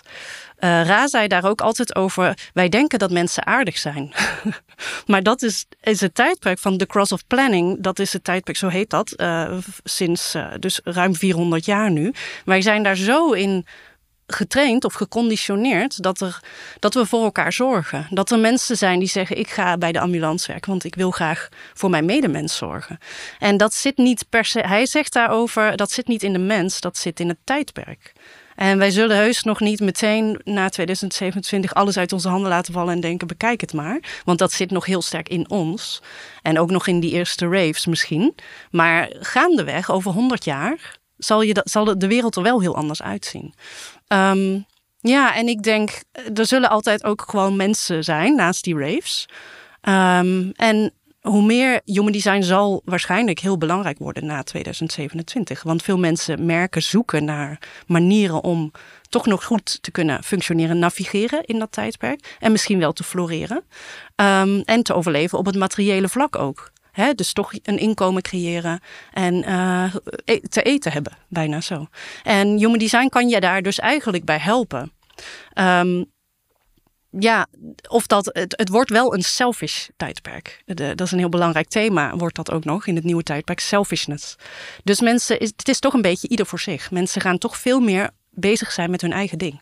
Hmm. En dat is wel interessant, want ik ben ook van de, van de. Ik ben altijd heel hoopvol. En ik heb altijd heel erg. Dat heb ik gewoon in me. Ik geloof toch in dat liefde overwint. En en ik denk, ja, juist eigenlijk, human design is niet voor niks gekomen. Het is gekomen om ons soort van te helpen of een tool te geven. Niet om dat dan maar klakkeloos aan te nemen, maar juist om te gaan heel integer en heel zuiver te gaan onderzoeken hoe werkt dat dan voor mij. Hmm. En hè, als, je, als je geen duidelijke respons hebt als generator of als projector, als er geen echte uitnodiging is, om het dan gewoon niet te doen. En te vertrouwen dat iets anders voor jou is. Dat vraagt zoveel kracht en moed om echt je eigen weg te kunnen gaan. Uh, dat, is, dat kost dus tijd om te oefenen. Maar dat is wel, ik heb, ben daar toch nog steeds hoopvol in dat we dat kunnen. Human design is puur bewustzijn. Het gaat echt om awareness van wat er aankomt en wie je bent.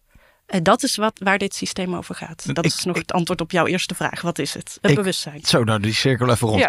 Ik vind het uh, geen romantische toekomstbeeld, zoals ik het nu vind klinken. Nee. Maar ik, ik ben al wel weer eigenwijs genoeg om te denken... Dat nou, zullen we nog wel zien. Ja, het, Zal, me, het zal me wat. Ik, uh, ik ga er toch een feestje van maken. Ja, dat, ik heb dat zelf ook. En ik geloof ook dat dat bedoeld is dus. Tenminste, bedoeld door, door wie. Maar um, hè, dat je dat kan. Als jij bewust bent. En je bent met... Ja, je, je durft naar dingen te kijken. En je, je kunt echt gaan zien van... Hé, hey, hier ben ik dus... Hier ga ik mee in de stroom van dingen. En daar heb ik eigenlijk nooit uh, bij mezelf ben ik nagegaan of dat klopt voor mij. Um, als je durft wakker te worden daarin, dan, um, dan kan dat een hele fascinerende tijd zijn. Mm -hmm. En dat is juist, dan wordt het juist het tijdperk waarin de nine-centered being optimaal kan kan floreren als zichzelf. Een optimale identiteit kan ontwikkelen. En heel individueel. Human design is een science of differentiation, zo noemen we dat wel eens. Een wetenschap van verschillen. Ieder mens is anders. Hmm. En wij zijn opgevoed uh, zeg maar gehomogeniseerd, geconditioneerd. Doe maar allemaal hetzelfde. En die beweging zie je nu ook extra sterk weer opkomen. Hè, van we willen iedereen hetzelfde, want dat is makkelijk te controleren. Terwijl, en dat komt, ik geloof heel erg dat zo'n beweging juist komt als, als het voelt dat het de, de grip verliest. Hmm. Hè? En dat komt dus omdat mensen wakker worden en gaan opstaan daarin. Vet. Ik vond dat leuk in jouw design. Er is een, oh wacht, ik moet dit eventjes weg. Uh, hij komt steeds op. Um, dit kanaal, zoals ze dat noemen, uh, dat is een kanaal tussen 20 en 10. Dat heet de, de, The Awakening. Wakker zijn in het nu. Jij hebt dat heel sterk in jouw blauwdruk. Dat jij, het is heel individuele energie. Het gaat over liefde voor de behavior of the self. Eigenlijk heel eigenzinnig, liefdevol gedrag of niet, maar dat heb je geleerd. Wat is goed voor mij in het nu? Het is heel wakker, heel aan. En dat is ook wat jij empowert bij anderen. Jij bekrachtigt anderen in uh, maak keuzes als jezelf. Maak keuzes die voor jou goed zijn. Dat doe je door deze gesprekken. Jij, jij praat letterlijk, dit is de keel. Je praat letterlijk vanuit je identiteit, vanuit liefde. Hmm. Heel mooi. Ja, Vet. Dat zit gewoon in je. Dus dat, uh, dat is logisch dat je dat bent gaan doen. Ja, en podcast zit hier, zeg ik wel eens. Als mensen deze hebben, dan ben je goed in uh, boodschap overbrengen. De zender, de transmitter. Hmm. Dus um, podcast maken zit er ook in. Nice. Hey, voordat we naar mijn chart duiken. Uh, ja, wat dan ik al een beetje doen de hele tijd als, als leidraad. Vind ik echt wel lachen. Maar, um, want je hebt eigenlijk... Ik weet, ken ze niet allemaal, maar je hebt geloof ik vier of vijf je, uiteindelijk gaat het, uh, hè, dus je gaat zo'n, zo'n, uh, door zo'n, door zo'n uh, formule heen. En dan zijn er eigenlijk vier of vijf, help me even, verschillende ja. dingen die je kunt zijn. Eigenlijk ja, dan, klopt. Groepen. Type. Ja, type. Ja. vier of vijf, zo zou je het bijna kunnen zeggen. Er zijn eigenlijk vier typen. Maar één type, dat is de grootste groep, die verdelen we in twee onder. En daarom zeggen mensen wel eens vijf typen. Het gaat, een type wordt bepaald door je aura, je energieveld. En dat heeft dus weer met die energiecentra te maken. Um, en bij je type hoort een strategie voor het maken van keuzes. En daar zijn dus vier groepen in. Um, en ieder van ons is een van, zo'n, een van die typen. En eigenlijk is dat dus ook het belangrijkste. En dat is waarom veel mensen heel erg die type herkennen. Want daar hoort je strategie bij en daar kun je eigenlijk al heel goed mee gaan experimenteren als je human design leert kennen. Um, en daarnaast heb je ook een beslissingsautoriteit. En dat is een centrum, meestal bij de meeste mensen, in het lichaam. En dat is dus weer die koppeling naar dat het lichaam meer weet. Vanuit waar um, je handelt, zeg maar. Ja, waar je, vanuit waar je eigenlijk echt ja, wat je meeneemt in je beslissingsproces. Um, en dat gaat, staat weer een beetje los van die type. Dus uh, je hebt een type en een autoriteit. Strategy en authority, zo zeggen we dat dan. En dat is de combi die je nodig hebt om je design uh, te oefenen. Um, uh, ja, de grote groep, uh, zoals ik al zei, uh, 70%, bijna 70%, behoort tot het type van generators. En daar maken we een onderscheid tussen manifesting generators, is ook jouw type, en generators. En jij hebt um, dat manifesterende stuk, is eigenlijk dat je in staat bent om motorkracht, je hebt veel motors, je hebt vier motors, maximale capaciteit, te kunnen manifesteren, te kunnen uiten. Dat omzetten in actie en handeling. Um, generators die hebben echt, uh, dat heb jij dus ook als manifesting generator. Generator energie, dat zit hier. Als je deze hebt ingekleurd, als deze rood is, meestal is dat dan rood. Dit centrum is, is, heeft een kleur, dan ben je een generator of manifesting generator. En dit is je creatieve, uh, generatieve kracht om te scheppen en je voor te planten. Uh, dat is waarom ik net ook zei, hè, de, waarschijnlijk zullen generators als eerste raves voortbrengen. Want zij hebben echt, zij zijn hier eigenlijk om kinderen te maken. Hmm. Uh, maar ook uh, werk te creëren. Dat heb jij ook heel sterk. Je zit hier. vruchtbaarheid. Dus kinderen maken of werk produceren, creëren, aantrekken. is een hele aantrekkelijke energie. Generators zijn enorm krachtig. En die hebben we ook nodig om dat nieuwe tijdperk te creëren en in beweging te zetten. Dus hoe meer generator energie erbij zit, hoe sterker het wordt. Hoe sterker het kan in beweging kan komen. Zonder generators is geen transformatie mogelijk. Kunnen we van alles leuk vertellen aan elkaar, maar er gebeurt er helemaal niks. Want zij zijn de kracht vooruit eigenlijk. Ja. Zij zijn de motorkracht. Ik zeg wel eens, uh, hè, zij zijn de motors bij, uh, aan de boot. Aan die ark van Noah. En um, um, ja, als, zonder die motors, dan wordt het heel zwaar. Dan moet je roeien of zo en dat gaat gewoon niet lukken. Dus, en jij hebt veel motors. Dat is um, ergens heel fijn, want uh, je hebt veel energie. Het kan zelfs een beetje een valkuil zijn, omdat je um, die energie ook kwijt wil. En het liefst op een vervullende manier. Uh, maar dat, je hebt zoveel energie dat ik me kan voorstellen dat je die ook heel vaak niet, niet goed kon vervullen. Niet goed kon kwijt kon. En dan ga je allerlei ga je dingen bedenken. Ja, jou, jij bent super open-minded. Dus, dus dan ga je, gaat je not-self-mind daarmee aan de haal. En die denkt, oh weet je, dan ga ik dit doen, oh dan ga ik dat doen. Maar dan ga je vanuit je mind bedenken wat je moet doen. En eigenlijk zegt Human Design, luister naar je gut, je onderbuik. Ga je aan, gaat je motor draaien. Um, en dan voel jij al, hmm, ja, en dan heb je nog, jij bent ook emotioneel, dat is jouw beslissingsautoriteit. Dat is belangrijk dat je eerst wel door je emotionele beweging gaat. Want de ene dag kan jij super enthousiast over iets zijn. En een week later denk je, nou, ik weet niet. Had ik beter niet kunnen doen of zo. Of je denkt echt verschrikkelijk, wat heb ik nou gedaan? Um, dus die, want die emoties gaan met ups en downs. Dat is sterk bij jou. Je hebt moodiness. Je, jij bent volgens mij, kunt heel... Um, ja, van hoge pieken en diepe dalen uh, hebben. En dus is het dan belangrijk om te voelen, heb ik hier energie voor? Um, en heb ik mijn emoties doorvoeld? En heb ik een soort van kalmte? Van ja, oké, okay, het is een goed... Het is, nu ben ik wat rustiger, maar nog steeds wil nog ik het steeds een goed idee. Ja, dat is een hele belangrijke voor jou. Want jij zal waarschijnlijk geneigd zijn om snel te willen handelen. Onwijs. Ja, en Paf. eigenlijk zeggen we bij jou, um, slaap er een nachtje over. En liefst echt veel meer nachtjes. Um, om te voelen. Nou, ik moet wel zeggen dat als ik dan een beslissing, een beslissing neem en uiteindelijk Weet je wel, ik ben altijd heel blij als ik dan even, ik bedenk iets en ik krijg later krijg ik feedback op. Zeker als het kritische feedback is, hou ik altijd van. Want dan ga ik er nog helemaal doorheen en dan voel ik op een gegeven moment pas echt of het een goed idee is of niet. Als ik eigenlijk weer, als ik, als ik geconfronteerd word met het idee nog een keer even Mm, later. mooi. Ja, dat is precies hoe het voor je werkt. Ehm, en intuïtie, je bent ook heel intuïtief, maar de intuïtie die we- is veel sneller. Die denkt, ik weet het al. In een split second misschien Hmm. wel. En dat is eigenlijk voor jou, daar zit ook een sterke druk op. Dat komt doordat je een split hebt, maar dat is een beetje een technisch verhaal. Een sterke druk om, op, om nu intuïtief te zijn en nu de vaardigheden te hebben eh, die je nodig hebt. En eh, om in control te willen zijn misschien wel. En nu te handelen, want anders mis ik de kans. En dan heb ik die nodig, want die kan dat heel goed. En zo kunnen we dan. En ik zoek nog dat ene intuïtieve idee. Dat is heel snel. Dat wil eigenlijk nu. Ehm, en terwijl jouw designer zegt eigenlijk: nee, neem je tijd. Want bij jou gaat het heel erg over relaties en verbindingen. En relaties zijn er nu eenmaal niet van de een op de andere dag. Dat groeit en je gaat een beetje naar elkaar toe en een beetje weer afstand en een beetje aftasten. Eh, dat is sowieso belangrijk, ook aanraking voor jou. Ehm, dus letterlijk wil jij even iemand aanraken om te voelen hoe is de vibe, hoe is de, de chemie, de connectie. En het beste zou zijn als je dan een paar keer kan doen om een soort relatie op te bouwen. Ehm, en dan te voelen, ja, ja, wij kunnen wel, er is opening, er is openheid. Dat is ook heel belangrijk eh, in jouw design. Heel erg sociaal open zijn. En als er geen openheid komt, ja, dat is niet voor jou. Maar dat weet je dus pas na verloop van tijd. En als jij in een split second het eerste moment al besloten hebt, ja, die mag ik of die niet, dan mis je eigenlijk die hele ontwikkeling. Hmm. Dus ehm, tijd nemen is een mooie oefening voor jou. Zeker weten. Een beetje hard to get zijn, dat is eh, een goede Tijd. eh, ja. Die kan ik boven mijn bed hangen, denk ik. Ja, dat denk ik ook. Je ziet in jou, jouw design is typisch voor dat je dat juist niet wil doen.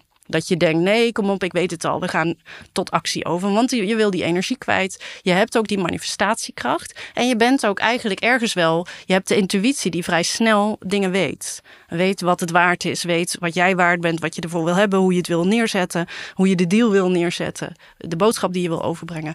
Maar toch zegt jouw design, nee, Ga eens eerst even die, die emoties doorvoelen. Ehm, zodat eigenlijk jouw zenuwstelsel tot rust komt. Als jij heel enthousiast bent over iets, dat is super verleidelijk om het dan meteen te gaan doen. Maar eigenlijk ben je dan heel hoog in je, in je, in je zenuwen. In, sta je heel erg aan. En jij wil juist kalmeren. Dat is heel belangrijk voor jou, ook met vertering, om te kalmeren voordat je kan verteren. Eh, en dan kun je weer, dan ga je waarschijnlijk ook weer naar zo'n piek. Zo gaat dat zeker bij jou, van die hoge pieken en diepe dalen. En als je dat zo'n paar keer hebt beleefd, dan weet je wel een beetje de rode draad of het voor je is of niet. Ehm, en vaak zal jij ook zien, daar zit een enorme diepgang in, of een gelaagdheid. Als je een, een tijdje wacht, als je wat meer tijd neemt, krijgt het ineens nog veel meer kleur. Dan zie je iets van meerdere kanten. En dan kan je zeggen van ja, ik dacht dat ik het al wist, maar nu heb ik ook nog die kant gezien en die kant gezien en die kant gezien. En nu zie ik het complete plaatje. Misschien is er nog wel veel meer. Dat is echt iets wat emotionele mensen, dat is ongeveer de helft van de mensen, die doen dit zo. Die zouden dit zo mogen doen. Uh, het, het van alle kanten bekijken. En dat duurt lang. Dat duurt langer. dat duurt soms, bij sommige grote keuzes in het leven kan het jaren duren. Wat? Ja, en dat is iets waar we wel eens, uh, daar is de beeldvorming ook. Mensen zeggen dan vaak, slaap er een nachtje over. Dat is een beetje het advies wat we geven. Dan zeg ik nou, ja, als het grote beslissingen zijn, slaap er jaren over. Wow. Want je zal zien dat, en dat is bijvoorbeeld met relaties zo. Hè, relaties groeien en ontwikkelen. En dat wil niet zeggen dat je niks kan doen in het leven, maar, en dat moet wachten uh, totdat je eens een stap kan zetten. Maar voordat je het complete beeld hebt, ja, dat is, als jij terugkijkt naar drie jaar geleden, ja, wat je, toen dacht je misschien ook dat je heel veel wist. En nu denk je, ja, maar nu heb ik echt heel veel dingen doorleefd en ervaren. En gevoeld en nog eens opnieuw. Dat is echt emotionele dynamiek. En mensen die dat niet hebben, die zijn veel rechtlijniger. Um, die kunnen eigenlijk heel snel beslissen, maar die zijn ook wat vlakker daarin. Die zijn eigenlijk heel zwart-wit, waar jij alle kleuren wil zien en ervaren. En beide zijn oké. Okay. maar ze zijn heel anders. Hmm. Dat zijn enorme verschillen in hoe wij zijn. Dus los even van die vier eh, typen, kan je dus emotioneel zijn of open in de emoties. Dan is dit eh, driehoekje wit. Ja, er kunnen er wat lijntjes zijn, maar dan is het in principe wit. Oh ja. Dan is het open. Dus dat is ehm, heel interessant al om die dynamiek te gaan herkennen bij jezelf en eh, bij anderen. Want we beïnvloeden elkaar daarin heel sterk. Ja. En wat is het verschil tussen een generator en een ma- manifesting generator? Ja, dat is een. eh, eigenlijk kun je het heel duidelijk zien. Ehm, ja, ik, ik eh, wijs dit aan, want dit maakt dat jij een manifesting generator bent. Dit is een motorcentrum. eh, nu nog, want dat gaat ook veranderen in dat nieuwe tijdperk. Maar ehm, jij kunt direct jouw motorkracht manifesteren. De keel gaat over manifesteren, je uiten, eh, expressie geven. En ehm, jij bent een generator, want deze is ingekleurd. En je kunt ook jouw, eigenlijk je emoties direct manifesteren. Jouw emotionele energie. En dit gaat in jouw geval heel erg over eh, openheid, sociale openheid. Jij bent echt een sociaal wezen. Ehm, dus je verbindt eigenlijk vanuit die emoties. Ehm, generators hebben dat niet. Die hebben niet die manifestatiekracht. Die hebben geen motor naar, naar de keel. Die kunnen wel verbindingen hebben naar, de, naar, de, naar het keelcentrum, maar dan is dat geen motor. En zij kunnen dus wel genereren, die motor zijn, eh, maar niet die kracht manifesteren. En dat is wel een extra, een extra impuls, als het ware. Ehm, in, in dit geval zeker een soort pulserende energie. Het kan ook een valkuil zijn, want wij worden allemaal een beetje geconditioneerd om te manifesteren. Om iets neer te zetten. Hè? Kom in actie, doe iets, eh, laat iets na, eh, zet iets in, in gang. Eh, en je ziet dat mensen, ook generators, maar ook andere typen, wij willen allemaal doen alsof we een manifester zijn. Dat is, dat is een van de kleinere typen. Een manifester type is ongeveer 8 à 9 procent. Zij zijn hier om puur te manifesteren met iets nieuws te komen, iets eigenlijk energie te transformeren in eh, ja, een manifestatie, iets wat er nog niet was. En dan, eh, zij zijn hier niet om die motorkracht eh, te blijvend, consistent te bieden voor dat bootje. Maar zij, zij maken een soort boot of zo. Zij maken de boot misschien, zou je, zou je kunnen zeggen. En hè, iemand anders doet maar die motor daaronder. Dus manifestors hebben echt puur dat, die eerste impuls. En die, komen ook, die hebben ook impact daarmee. Want ze maken iets wat er, eerst, wat er nog niet was. Dat is eigenlijk de, de zuivere betekenis van de manifester. En jij hebt een beetje die combi. Dat je ook wel die, die vernieuwingsdrang hebt, zo zou je het kunnen zeggen. Er zit iets heel vernieuwends in jouw design ook. Ehm, en, en dan ook die motorkracht levert om het uit te draaien, vol te houden. Nou zal jij als manifesting generator wel ook snel vrij snel weer uitgekeken zijn. Dat je denkt, ja, dit heb ik nu een tijdje gedaan. Eh, nou weet ik het wel, nu wil ik weer iets nieuws manifesteren. En dan is je strategie en die autoriteit van de emoties zo belangrijk. Oké, spring je meteen weer in iets nieuws? Of neem je even de tijd om te gaan voelen van waar, waar wil de energie echt naartoe? Wat wil er nu echt eh, komen? Wat mag ik nu neerzetten? En dat is het verschil wat, wat ik wel eens zie. Dat manifesting generators, die slaan soms echt stappen over. En die hebben ook geen zin om nog eens terug te gaan en het opnieuw de, de gaten in te vullen.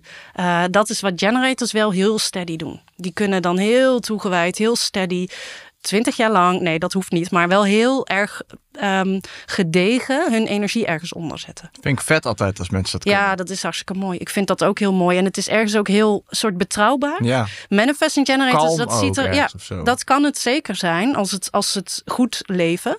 Manifesting generators, dat ziet er vaak wat spectaculairder uit. Dan komt er weer ook. iets. En dan, ja, maar het is vaak inderdaad wat. ik projecteer nu mijn eigen leven hoor. Maar soms denk ik, ja, was het maar ook gewoon lekker zo, zo consistent. Gewoon in zo'n pam, dit vind ik vet en dit ga ik helemaal eh, zo. Oh, Ja. Ja, dat, uh, nee, dat, dat zit niet zo in jouw design. En um, uh, doordat je manifesting generator bent, maar ook door die emoties. Want daar zit ook een soort dus verlangen. Um, de, de crisis is een heel belangrijk thema in jouw blauwdruk. En dus ergens voel jij steeds emotioneel, ja maar, ja, maar er is nog iets wat ik nog niet weet of wat ik ook wil leren. En dat voelt als een soort emotionele crisis misschien wel, of een existentiële crisis. En dat drijft jou om weer iets nieuws te gaan doen. En dat is ergens ook een heel mooi mechanisme. En je helpt ermee, je, je verspreidt ook die boodschap en je gaat vruchtbare verbindingen aan. En je helpt daar ook mensen mee uh, wakker worden. Dat hmm. is echt wat jij doet. Vet. Um, en confronteren. Dat is jouw incarnatiekruis. Uh, je incarnatiekruis is een soort hogere bestemming. Ehm, en jij hebt een cross of confrontation. Nou, dat, ik denk dat jouw luisteraars dat helemaal meteen uh, aannemen. dat dat wel herkenbaar is. En dat heeft ook te maken met dat crisisaspect en conflict zit daar ook in. Um, jij komt hier echt om eigenlijk de macht te confronteren. Daar waar de macht zit, die stagneert na een tijdje. Zo gaat dat met macht. Dan is het tijd om vernieuwing te brengen en dan kom jij. En dan ga jij eigenlijk echt ja, daar tegenaan schoppen. Uh, op welke manier dan ook. Alleen al door jouw energie gebeurt dat. En uh, dan komt er iets in beweging. En dat is met jouw manifesting generator zijn. Ja, daar zet jij dus ook al je energie op. Dus het is nogal intens. Jij kan echt impact hebben, maar ook wel heel confronterend daarin zijn voor mm. veel mensen. En dat is jouw rol in het geheel. Dat is wat jij komt doen. Um, en de eerste 30 jaar zo ongeveer deed je dat op een heel rebelse manier. Um, vallen en opstaan en echt, echt tegen dingen aanschoppen en echt dwars zijn. En nu zit je in een andere fase waarin het wat meer um, observerend is. In gesprek gaan, kijken hoe, hoe doen anderen het. En vanaf je vijftigste, dan kom je weer in een nieuwe fase. Dan ben je echt het rolmodel. Dan kom je met alles wat je geleerd hebt, kun je echt veel meer vanuit een soort wijsheid. Misschien heb je dan wel wat meer die periode van uh, rust, steadiness. Um, dan kun je echt jouw um, ervaring daarin als uh, manifesting generator die confronteert op een hele um, volwassen manier uitdragen. Wil niet zeggen dat dat ook gebeurt. Dat ligt aan jouw ontwikkeling. Maar ik denk dat je daar wel uh, naar op weg gaat. Uh, dat je echt dat rolmodel kan zijn. Dat is hmm. iets heel moois. Je zit nu wat meer in een, misschien een kluizenaarsfase voor jou relatief gezien met die eerste. Eerlijk, zo voelt het ook wel een beetje hoor. Ja. Ik haal heel veel plezier uit bijvoorbeeld aanschrijven van een andere podcast om te gaan te vertellen en zo vind ik echt. Maar het, is, het valt me op dat ik inderdaad de afgelopen jaren veel meer aan de andere kant zit in het, uh, nou, in het podium geven aan andere mensen en daar, en daar echt gewoon van proberen te leren en, uh, ja. en mee te pakken. En ik zou me namelijk, ik vind het super cool om al die verschillende thema's te horen en, en aan te luisteren en aan, aan, te horen en daar iets mee ja, in het op te nemen. Maar ik zou niet zo heel gauw dat zelf gaan vertellen aan andere mensen. Weet je mm -hmm. Vertellen over mijn reis, ja, maar over dingen die, die ik heb geleerd, niet of zo. Dat voel ik niet op mijn plek om dat te doen. Ja. Dus dat vind ik wel mooi. Het klinkt wel uh, kloppend. Ja, dat klopt. Je bent nu in een fase waarin je heel erg observeert en kijkt naar hoe anderen het doen. Dus en daar leer je natuurlijk ook heel erg van. Van die verhalen en die inzichten. Enorm. Die neem je allemaal mee voor de, voor de tijd hierna. Ik, ik, voel me echt bevoorrecht dat ik dit allemaal mag doen. En ja. dat ik, weet je, als je hier zit, kan je zoveel leren van alles en iedereen ja. die zit. Super vet. Ja. Hey, je zegt net, wat zijn nou de ziel? Uh, zei iets over ziel? Uh, incarnatie, zei je. Ja, Incarnatiekruis, zo heet dat. En dat impliceert ook dat we meerdere incarnaties hebben. Nou, dat wilde ik dus aan je vragen. Hoe staat ja. dan Human Design? Hoe kijkt het daar dan tegenover? Ja, dat, in Human Design zeggen we ook dat er een heel proces is van leven, volgens je design, maar ook van, de, van sterven. En um, uh, eigenlijk kort gezegd is er een proces, als wij overlijden, is er een heel proces waar, waar eigenlijk het zielsbewustzijn of het, het bewustzijn uh, zich weer wil voegen bij het collectieve bewustzijnsveld of het, het licht, zou je kunnen zeggen, of de liefde. En ook onze design crystal, zoals dat heet, het lichaamsbewustzijn, dat vloeit af in de aarde. Um, dat is de theorie vanuit Human Design. Dat proces dat heeft um, een paar dagen tijd nodig als wij gestorven zijn. En vaak nemen we die tijd niet. Want dat is in onze cultuur zo en in heel veel religies ook. Uh, dat je binnen 24 uur de doden moest begraven. Of uh, er worden allerlei onderzoeken gedaan. Of er wordt iets gedaan met die overleden mensen. En dat verstoort eigenlijk dat proces van um, eenwording. Dat de ziel weer naar, het, het, he, naar de heelheid kan gaan. Um, en omdat, er dus, omdat dat proces zo vaak verstoord is, gaan al die ziels delen, of, of die, die, die bewustzijnsbundels, eh, die crystal bundles noemen we dat, die blijven eigenlijk een soort hangen in een tussenlaag. Rogue crystals zijn dat eigenlijk, ik vertaal dat als dolende zielen. En dat is waarom we steeds weer incarneren. Waarom je eigenlijk opnieuw weer terug wil komen om um, uh, weer in een poging weer terug te kunnen gaan naar dat naar dat eenheidsveld. En die dolende zielen, uh, rogue crystals zou je kunnen zeggen, dus een soort zwervende losse wezens of bewustzijnsvelden, vormen, ja. vormen um, die kunnen wij ook, als we daarvoor openstaan, waarnemen. En wij zien dat met ons bewustzijn vertalen wij dat naar bijvoorbeeld een engel of een, een demon of een alien. En je kan hmm. zien in je design waar je vatbaarder voor bent om die crystal bundle te interpreteren als een engel of een god. Uh, en niet iedereen heeft dat. Maar eigenlijk komt daar ons, ons besef vandaan van hé, hey, er zijn nog andere wezens. En misschien zijn dat helemaal niet per se andere wezens, maar dat zijn bewustzijnsbundeltjes die daar nog zo zweven. En die eigenlijk niet goed naar het licht zijn gegaan, of wat, wat voor woord, naar de bron terug zijn gegaan. Um, en als wij ook misschien door Human Design, maar ook door, eh, weet ik niet, andere, andere uh, opvattingen daarover. Als wij dat stervensproces anders zouden inrichten. En mensen, dat noemen we de bardo in, in Human Design. Dat is eigenlijk, uh, geloof ik, tot 72 uur tijd nemen om um, los te komen van dat aardse leven dan zouden we niet meer hoeven incarneren steeds. En dan hoef je, hoef je niet meer in deze uh, transitietijd. Um, uh, dan ben je een uh, geheeld bewustzijn. Um, ja, en wij incarneren. Misschien zijn wij allemaal wel heel vaak geïncarneerd, dat weet ik niet. Um, en er zullen ook mensen zijn die nog niet zo vaak geïncarneerd zijn. En we hebben daarin allemaal een eigen design en een eigen incarnatiekruis, een soort bestemming in dit leven. En ik geloof heel erg, maar dat is niet per se human design, maar ik geloof heel erg dat onze zielsbewustzijn een bepaalde, uh, dat incarneert omdat het bepaalde lessen wil uitwerken of bepaalde uh, ja, heelheid wil vinden. En dat we dus ergens kiezen bij welke ouders we komen en in welk design als ziel. Dat geloof ik heel erg, want dat zie ik namelijk in designs. Dat er patronen zijn in families en voorouders of thema's die steeds terugkomen.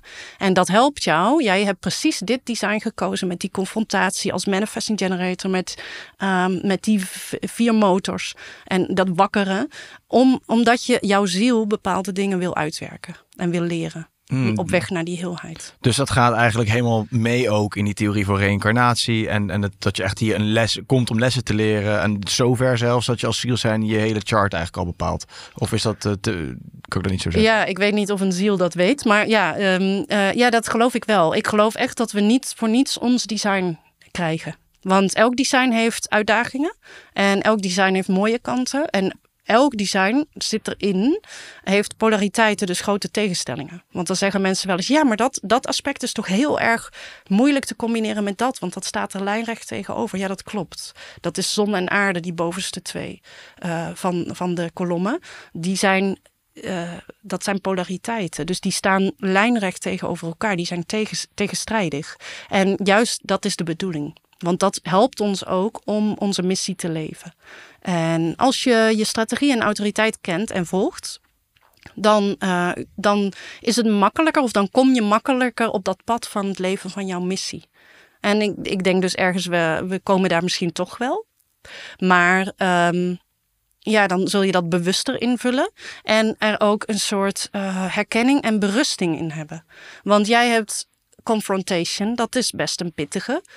Um, er zijn veel mensen met een heel erg zwaar thema in hun zon bijvoorbeeld.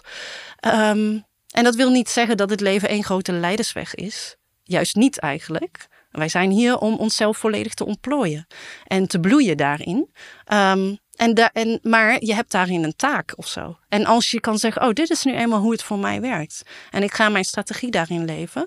En ik accepteer dat jij het heel anders kan doen. Dat jij hele andere dingen kan voelen of, of uh, kiezen. Dan uh, is het oké. Dan, hebben we daar, dan kunnen we elkaar ook met rust laten. In plaats van de hele tijd de ander proberen te overtuigen dat onze visie de juiste is. Dat is eigenlijk heel gek. Dat is iets wat ik bijvoorbeeld nu. Ik vind dat altijd heel raar dat mensen. Uh, voeding en gezondheid is ook heel belangrijk. Hè. Ik heb ook dat boekje daarover geschreven. Um, maar ik, ik zie altijd bij mensen die daar veel mee bezig zijn, dat ze dan uh, laten zien wat ze op een dag eten. Dat willen mensen altijd weten. En dan denk mhm. ik, dat is toch raar? Want wat die persoon nodig heeft, die heeft een heel ander design dan jij. Waarom zou jij dat willen eten? Waarom wil je dat überhaupt weten wat die persoon eet? Want voor jou kan echt iets heel anders goed zijn. En dat, we willen dus liever van iemand die daar een hmm. soort autoriteit in is horen wat die dan doet. En dat kopiëren of zo. Ja. Dus echt iets heel geks in ons brein. Ja, maar en ik snap het tegelijk ook heel goed hoor. Want er zijn 180.000 visies over, alle, over alle onderwerpen. Dus je wordt helemaal uh, van links naar rechts geslagen daarover. Dus je bent al helemaal gedesoriënteerd. En ik vind het ook lastig om in mijn lichaam te voelen wat ik voor eten nodig heb hoor. Ja, is het ook. Dus, uh, en dan denk ik dat ik vind het ook altijd confronterend. Want dan denk ik van ja, En, ik, en, en dat, dan besef me ook meer de, hoe druk ik het heb. En weet je, hoe ik met al die andere dingen afleiding bezig ben. Waardoor ik helemaal niet naar mijn lichaam luister wat die voor eten nodig heeft of zo. Ja. Dus dan ben je toch, ik snap het echt, geneigd om naar... Ja. Oh, vertel me wat ik moet doen om gezond te zijn. Ja, dat is zo. En het is, ehm, daarom heb ik dat eh, boek ook als tweede geschreven over de, de blauwdruk van je gezondheid. Na je strategie en autoriteit komt je, wat we noemen PHS, ehm, Primary Health System. Maar daarmee bedoelen we je verteringstype. Ieder mens heeft ook een verteringsvariant, een manier waarop wij het beste verteren. En dat gaat dus niet over wat jij wel of niet mag eten. Want dat ga je dan bij die influencers vinden. Maar hè, ik geloof niet dat, je, dat daar de oplossing zit. Maar de manier waarop jij het beste verteert. En gecombineerd met jouw strategie en autoriteit is dat zeker voor mensen met pijltjes naar rechts, met een right mind of right brain, pijltje linksboven of rechtsboven, um, is dat essentieel om op de juiste manier jezelf te voeden. Bij jou kun je bijvoorbeeld zien dat jij een heel actief brein hebt. En dit gaat vaak over vertering, dat staat ook in dat boek. Um, jouw brein staat altijd aan. En die kan vrij veel uh, verwerken, maar is heel gefocust, heel erg actief. De rest van jouw uh, denken, jouw cognitieve vermogen en ook hoe jij de wereld om je heen ervaart, is ontvankelijk, receptive. Jij neemt alles in je op, die spons. En jouw brein probeert daar een structuur in aan te brengen. En dat kost heel veel energie. Dus jij hebt veel brandstof. Jij hebt sowieso, moet jij heel veel eten, denk ik. Jij bent, hebt vier motors, manifesting generators. Jij moet echt niet vasten. Dat mm. wordt wel gezegd, maar dat is voor jouw brein. Dan, dan raak je gewoon een beetje de batterij op. En eigenlijk wil je, wil je continu um, brandstof om jouw brein actief te houden. En voor jou is er dan de specifieke variant. Er zijn eigenlijk twaalf varianten um, waarin jij het beste verteert. Uh, de omstandigheden voor jou waarin jij het beste verteert is kalmte. Jouw brein is heel actief. En jij kan pas goed verteren als er rust is. Dus misschien echt in stilte. Schrijf ook maar op. Tijd nemen en kalmte. Wie, wie is deze persoon? Ja. Oftewel, verander eigenlijk gewoon even helemaal alles. Nee, maar ik, ik snap hem helemaal. Ja, ja. ja. en, maar dit weet ik ook. Dit weet, dit weet ik ook aan hoe ik uh, eet. Dat ik echt denk, oh, ik ben me ook bewust van het feit dat het allemaal weer veel te snel veel te Ja, en dan maakt het, zeggen we, in Human Design eigenlijk niet eens zoveel uit wat je eet. Ja, tuurlijk, als jij alleen maar heel veel E-nummers en kunstmatig eten, dat zal niet goed zijn. Maar jij kan echt voelen in je, in je lijf, in je gut. Um, Oeh, waar ga ik op aan? Oh, ik heb zo'n zin in dit. Dat is jouw, dat, daar zit je vuur, daar zit je vertering. Maar dan is het wel belangrijk voor jou dat je echt, echt tijd neemt om uit werken en bezig zijn en actief zijn even terug te schakelen. En dat is best een uitdaging als je wel regelmatig wil eten uh, of vaker wil eten. Dan moet mm. jij steeds even je afzonderen, even in stilte, even achter een gordijn. Um, in kalmte eten. Mensen die deze, volgens mij had Ra dezezelfde de variant. En die at altijd alleen. En dat is iets, we zeggen wel dat we dat in de toekomst waarschijnlijk meer gaan zien, dat we alleen zullen eten, omdat uh, steeds meer mensen gaan ontdekken hoe het voor hen werkt. Ik heb bijvoorbeeld verteringstype warm, hot. Ik moet, mij gaat de omstandigheden zijn niet zo bepalend, maar wel de condities aan het eten zelf en het moet warm zijn. Uh, maakt niet uit wat ik eet. Al eet ik chips, dan zou ik dat nog moeten opwarmen. Uh, dat zeggen ze. Nou, nou is mijn ervaring wel dat ik kan echt niet alleen maar uh, hele ongezonde dingen eten. Maar ik merk absoluut dat als ik heb ook wel eens geëxperimenteerd met expres alleen maar koud. En dan verkramp ik helemaal. Dan gaat bij mij echt het hele verteringssysteem vastzitten. En dat is ook de theorie daarachter. Hmm. Zo hebben we allemaal, jij hebt bijvoorbeeld een hele actieve dynamiek in, jouw um, in jouw lijf, maar ook jouw brein. En daarvoor is het dus nodig om even terug te schakelen om goed te kunnen verteren. Uh, eten, maar ook het leven. Dus als jij een hele drukke dag hebt gehad, is het heel belangrijk voor jou om echt bewust die overgang te maken naar uh, rusten. Dus een soort routines kan jou heel erg helpen. En ook s ochtends om op te schakelen, om ook een soort routine dat je aangaat. Daarnaast denk ik dat jij prima tegen koffie kan. En suiker zal je ook echt nodig hebben. Want je hebt veel pulserende emotionele individuele energie. En jou, jouw brein heeft gewoon brandstof nodig. En dan heb je natuurlijk nog variaties in wat voor suiker. Hè? Je hebt gezonde koolhydraten. Mm. En, en, maar suiker heb je echt wel nodig om Grappig. aan te blijven. En dat is natuurlijk zijn dingen die ons allemaal nu verteld worden. Suiker is slecht en mm. je moet vasten en um, weet ik het wat voor dingen. Ja, dat werkt misschien voor de helft van de mensen. Als je dat linkerpijltje daarboven naar rechts hebt, dan is vasten wel goed. Mm. En de andere helft heeft naar links, moet niet vast. Het is grappig, want ik ben bij een Ayurvedische arts geweest en die zei ongeveer hetzelfde tegen mij. Ze zegt kappers met vaste de hele tijd. Hm. En ehm, waarom doe je dat? Kap gewoon mee? Ja, ik kan het gewoon heel makkelijk, dus daarom doe ik het vaak. Ja. Maar ehm zei nee, kap ermee, gewoon doen, eh, gewoon niet meer doen. En eh, gewoon uh, ja, meer inderdaad meer koolhydraten eten, niet zo raar doen. Oh ja, ja, ja grappig, dat, dat zei ja. ze. Terwijl ik juist probeer dat allemaal niet te doen. Ja. En uh, ja, dat, Ja. dat zei dat, Nou dat, ja, zei- dat dat is wel lachen. En nu, nu zeg je het ook. Maar wat ik sowieso vet vind eraan is, ook daar weer in, dat voel ik ook heel sterk. Voor iedereen werkt wat anders. Hoe kunnen wij nou denken dat iedereen hetzelfde moet doen? Ja. Dat begrijp ik gewoon niet. Nee, dat heb ik ook. Ik kijk daar echt met verbazing naar. Van hoe doe je, wa- waarom wil je dat weten? Wat die persoon eet? Ja, gewoon leuk om te kijken hoe ze dat dan maken. Dat snap ik. Maar, ehm, maar echt om te kijken van als je, wat, wat eet jij precies? Hoe, wat doe je daar dan in? Hoeveel ingrediënten van dit of dat?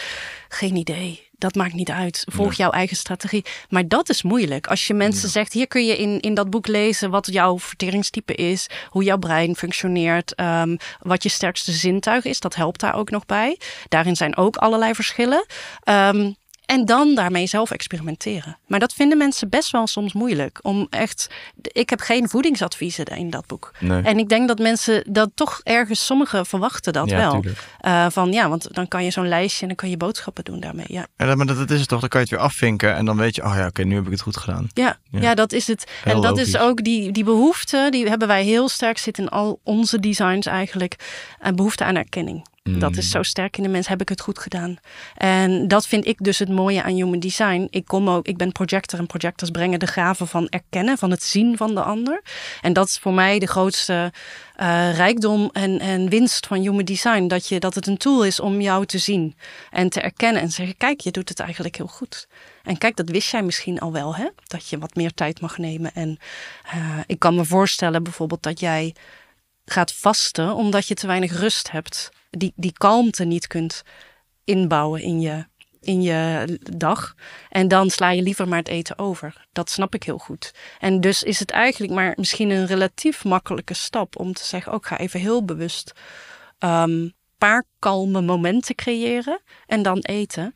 Waarschijnlijk gaat jouw systeem dan veel lekkerder. Dan ga je, voel je dat je gewoon meer voldoening vindt en ook misschien wel heel lang kan doorgaan. Jij kan echt, denk ik, ook misschien met veel minder slaap. Ook zeggen we, ja, is belangrijk, hè, acht uur of meer, want we slapen steeds minder.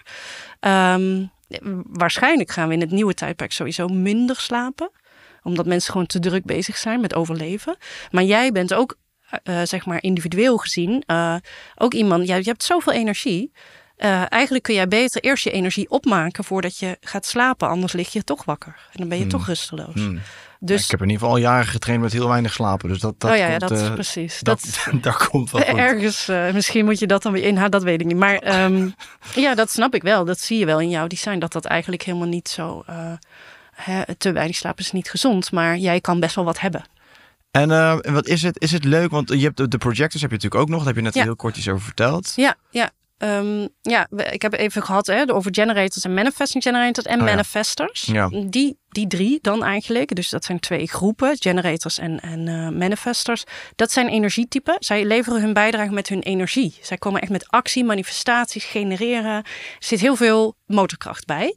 Ehm, en dan heb je nog twee typen. Dat zijn niet-energietypen. Dat zijn projectors en reflectors. Reflectors herken je meteen aan, dat is heel zeldzaam, dat is maar 2% van de mensen. Wow. Ehm, zij hebben alle centra wit, alles open. Dus zij hebben geen enkel centrum ingekleurd. Ze hebben wel poorten, cijfertjes, dat zijn de poorten die geactiveerd kunnen zijn. Dus dan is er zo'n half lijntje. Dat zie je dan wel, maar zij hebben geen enkel centrum ingekleurd. Dus zij zijn volledig open en zij spiegelen. Zij zijn hier eigenlijk om groepen van 100 mensen of zo, ze zijn 1 op de 100, dus eh, de samenleving te spiegelen. Aan een reflector kun je zien hoe het met de mensen om, om hem of haar heen gaat. Heel interessant, zij komen met een heel ander perspectief, een gespiegeld perspectief ook. En zij staan een beetje buiten de maatschappij. En dat vinden reflectors vaak niet leuk, maar dat is wel nu eenmaal een beetje hoe, hoe hun rol is. Zij hebben een sterke verbinding met de natuur en met dieren. Daar kunnen ze vaak veel makkelijker mee verbinden dan met mensen. Want mensen maken hen totaal in de war eigenlijk. Ehm, reflectors zijn bedoeld om geconditioneerd te raken. Uh, een vriendin van mij is reflector, dus ik maak haar energie, dat vind ik heel, heel bijzonder. Haar energie kan ik vaak waarnemen, hoe zij dat dan doet. En um, voor reflectors uh, is het heel belangrijk om steeds weer in een soort neutrale zone te kunnen komen, schoon te worden van alles wat je hebt opgepikt. Want anders raken ze totaal van het padje bijna. Want de wereld is nu eenmaal not zelf en geconditioneerd. Dus je ziet aan die reflector waar zij mee worstelen of in vastlopen, dat zijn de mensen om hen heen.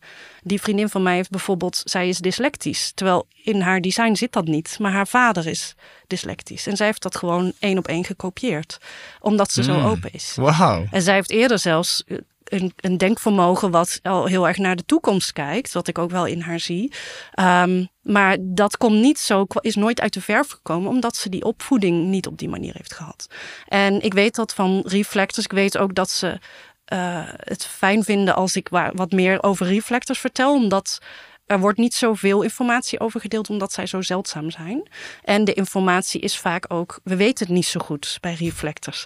Omdat zij allemaal zo anders zijn. En zij hebben een sterke verbinding met de maan. Uh, hun strategie is ook om een maancyclus te wachten voordat ze een beslissing kunnen nemen. Want door die cyclus van de maan, de maan gaat in een maand tijd even door alle aspecten in de Human Design Chart heen. Alle hexagrammen van de I Ching. Uh, en dan krijgen ze eigenlijk door, al die, door die beweging van alles een beetje een, een, een beeld mee of een invloed. En dan kunnen ze na een tijd, dus na een maand, uh, ongeveer zien of voelen wat voor hen het juiste is. Um, dat vraagt dus ook geduld. Maar anders dan emotionele mensen dat hebben. Bij emotionele mensen kan het soms nog langer duren. Um, maar reflectors zijn daarin heel andere uh, lunar beings, hè, maanwezens, waar wij zonnemensen zijn, solar beings. Dus zij staan echt, ja, zij zijn echt, uh, het, het, zij weerspiegelen het licht van, van de zon. Um, ja, dus dat is, zijn heel bijzonder. Ik uh, geloof heel erg dat Um, reflects hebben natuurlijk ook een rol, maar die staan een beetje buiten de maatschappij. Maar die hebben zeker ook in dat nieuwe tijdperk een, een rol in het steeds weer spiegelen waarin wij vervormd zijn. Dus um, dat kan voor hen zelf ook wel lastig zijn. Maar reflectors hebben eigenlijk een soort, we noemen dat een teflon-aura, waar, zij kunnen dingen van zich af laten glijden. Maar zij laten dan wel zien van kijk, kijk, hier uh, mag jij nog wel even Hè, dat ben jij. En dan is de kunst dus om daar zelf niet mee te identificeren. En dat is iets wat wij, jij bent bijvoorbeeld in, jouw in jouw hoofd, in jouw denken eigenlijk een beetje een reflector. Jij kan zo alle manieren van denken en opvattingen, uh, kun jij in mee, kun je in je opnemen en ook terugspiegelen als het ware. Alleen is de kunst, je, het is niet de bedoeling dat je je ermee identificeert. Sowieso niet met het denken, maar ook niet met al die theorieën. Niks is van jou, niks is de waarheid. Jouw waarheid is jouw gut en je emoties. Dat is jouw waarheid. En dat is iets wat reflectors op alle vlakken laten zien. En dat is best wel uitdagend. Um, Ook om mee te zijn, kan ik me voorstellen. Ja, om, om mee samen te leven. Ja, ja heel erg. Ja, dat, uh, ik zie ook. Ja, dat is, uh, ik zeg dat ook altijd. Als je een reflector als partner hebt of als kind, dat is, dan, dan moet je ook sterk in je schoenen staan. Um, want je krijgt continu een spiegel. Dus reflectorkinderen doen dat ook heel erg. Als zij uh, ergens gaan spelen of naar een feestje gaan, dan nemen ze gewoon die hele energie van dat huishouden mee. En dan hoor je ze zo praten en dan krijg je, dat, krijg je die vorm terug. Hè, zo. Uh, dus het is altijd de kunst om niet te hechten aan.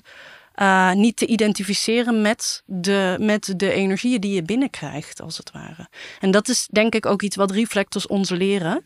Um, door dat gewoon te zijn. Maar dat, dat hebben wij allemaal. We zijn, zeker generators, manifesting generators en projectors zijn heel open en ontvankelijk. En wij nemen van alles, zeker in onze open centra, in ons op.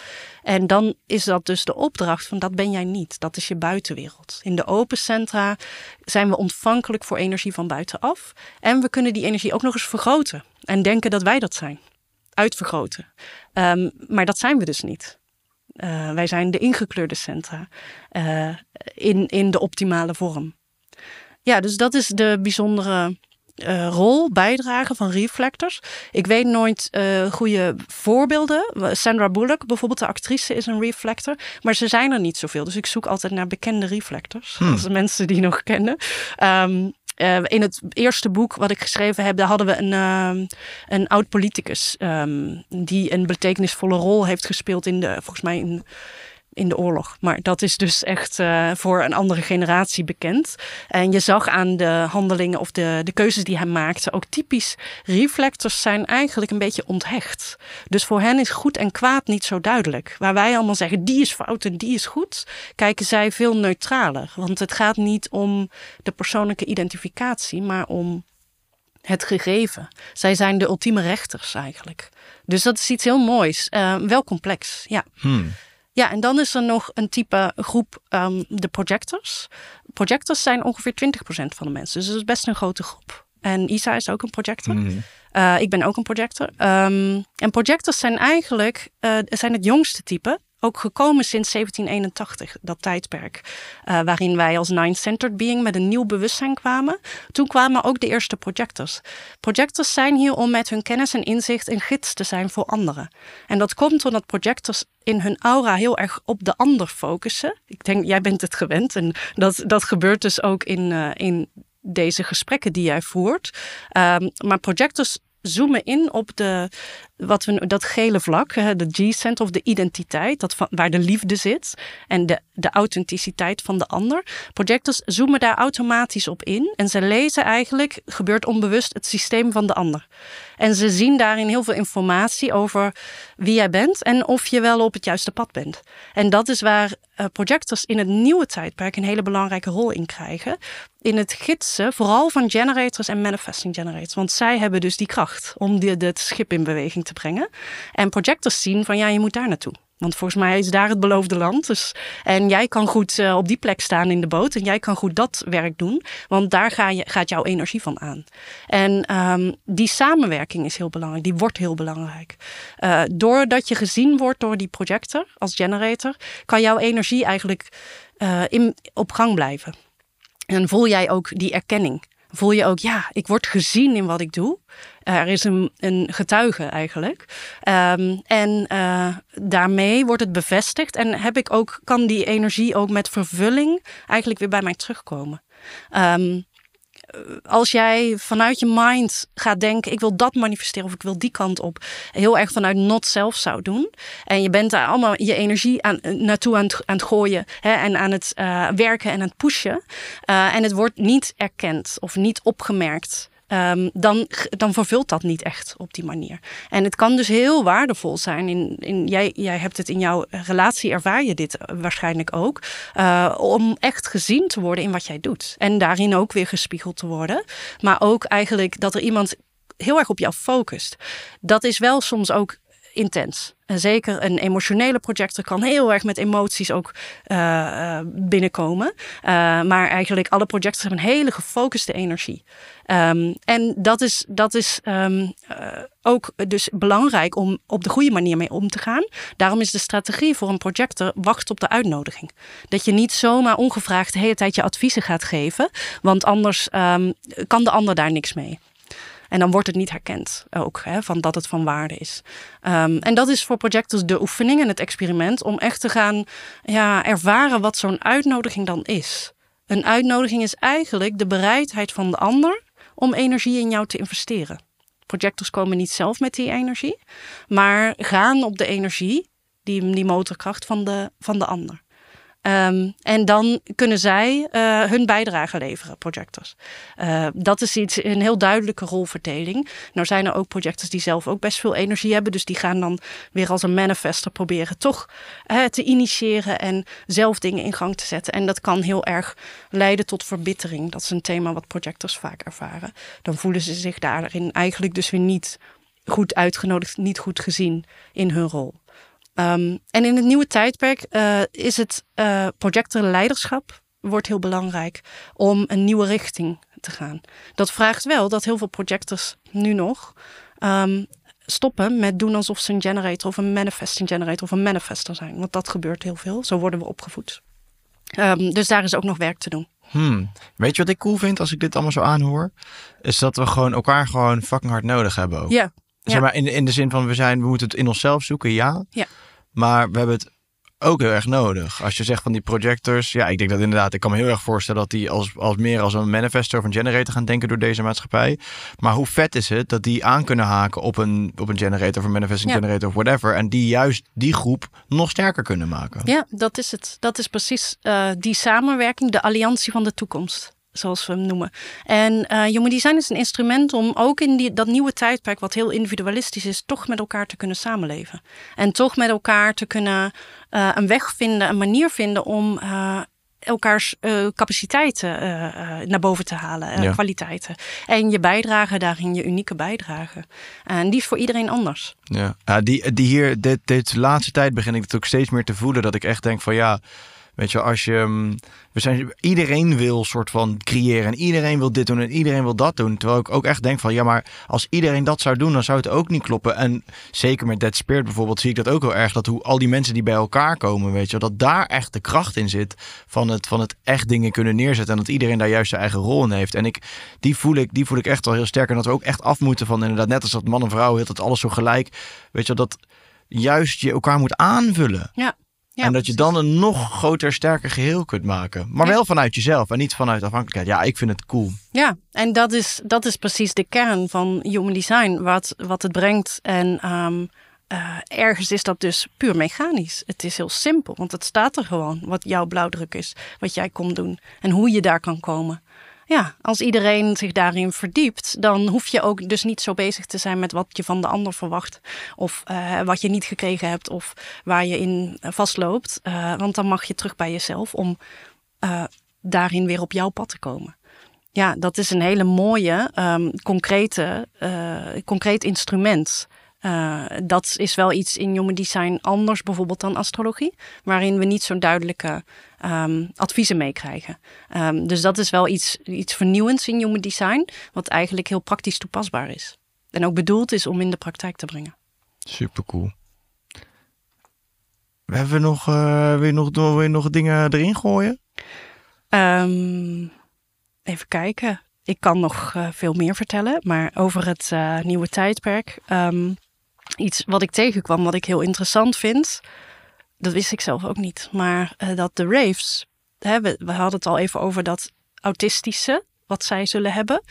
Ehm, de raves kijken ook heel anders naar relaties. Er gaat veel veranderen op het gebied van relaties. En iets waar zij, ehm, wat zij helemaal niet begrijpen, is eh, een kus.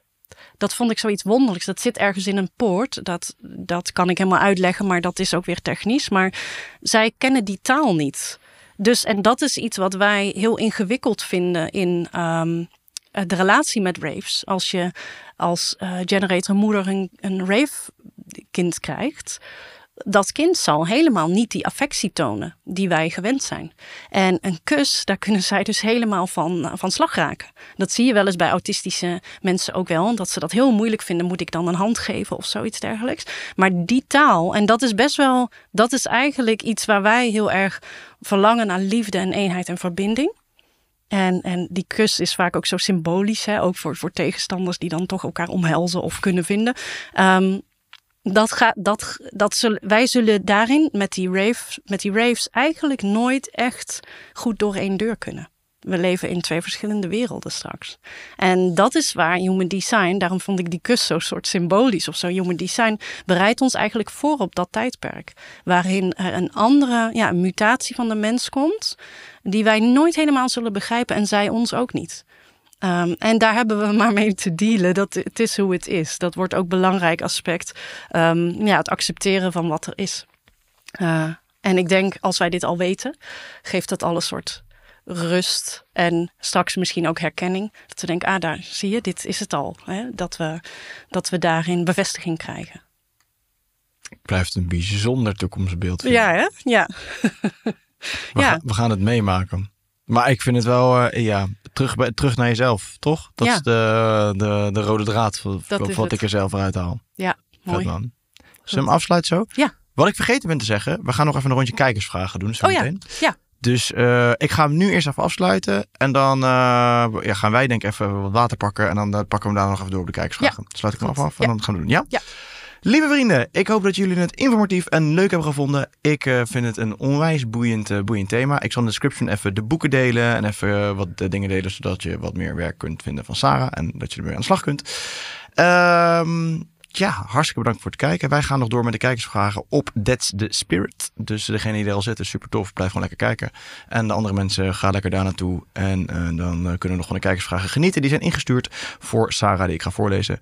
En uiteraard doe je mij een groot plezier door de podcast te delen met jullie vrienden op jullie socials. En op www.detroemenshow.com kun je financiële bijdrage doen als jullie dit tof vinden. Tot zo en anders tot volgende week. Ciao.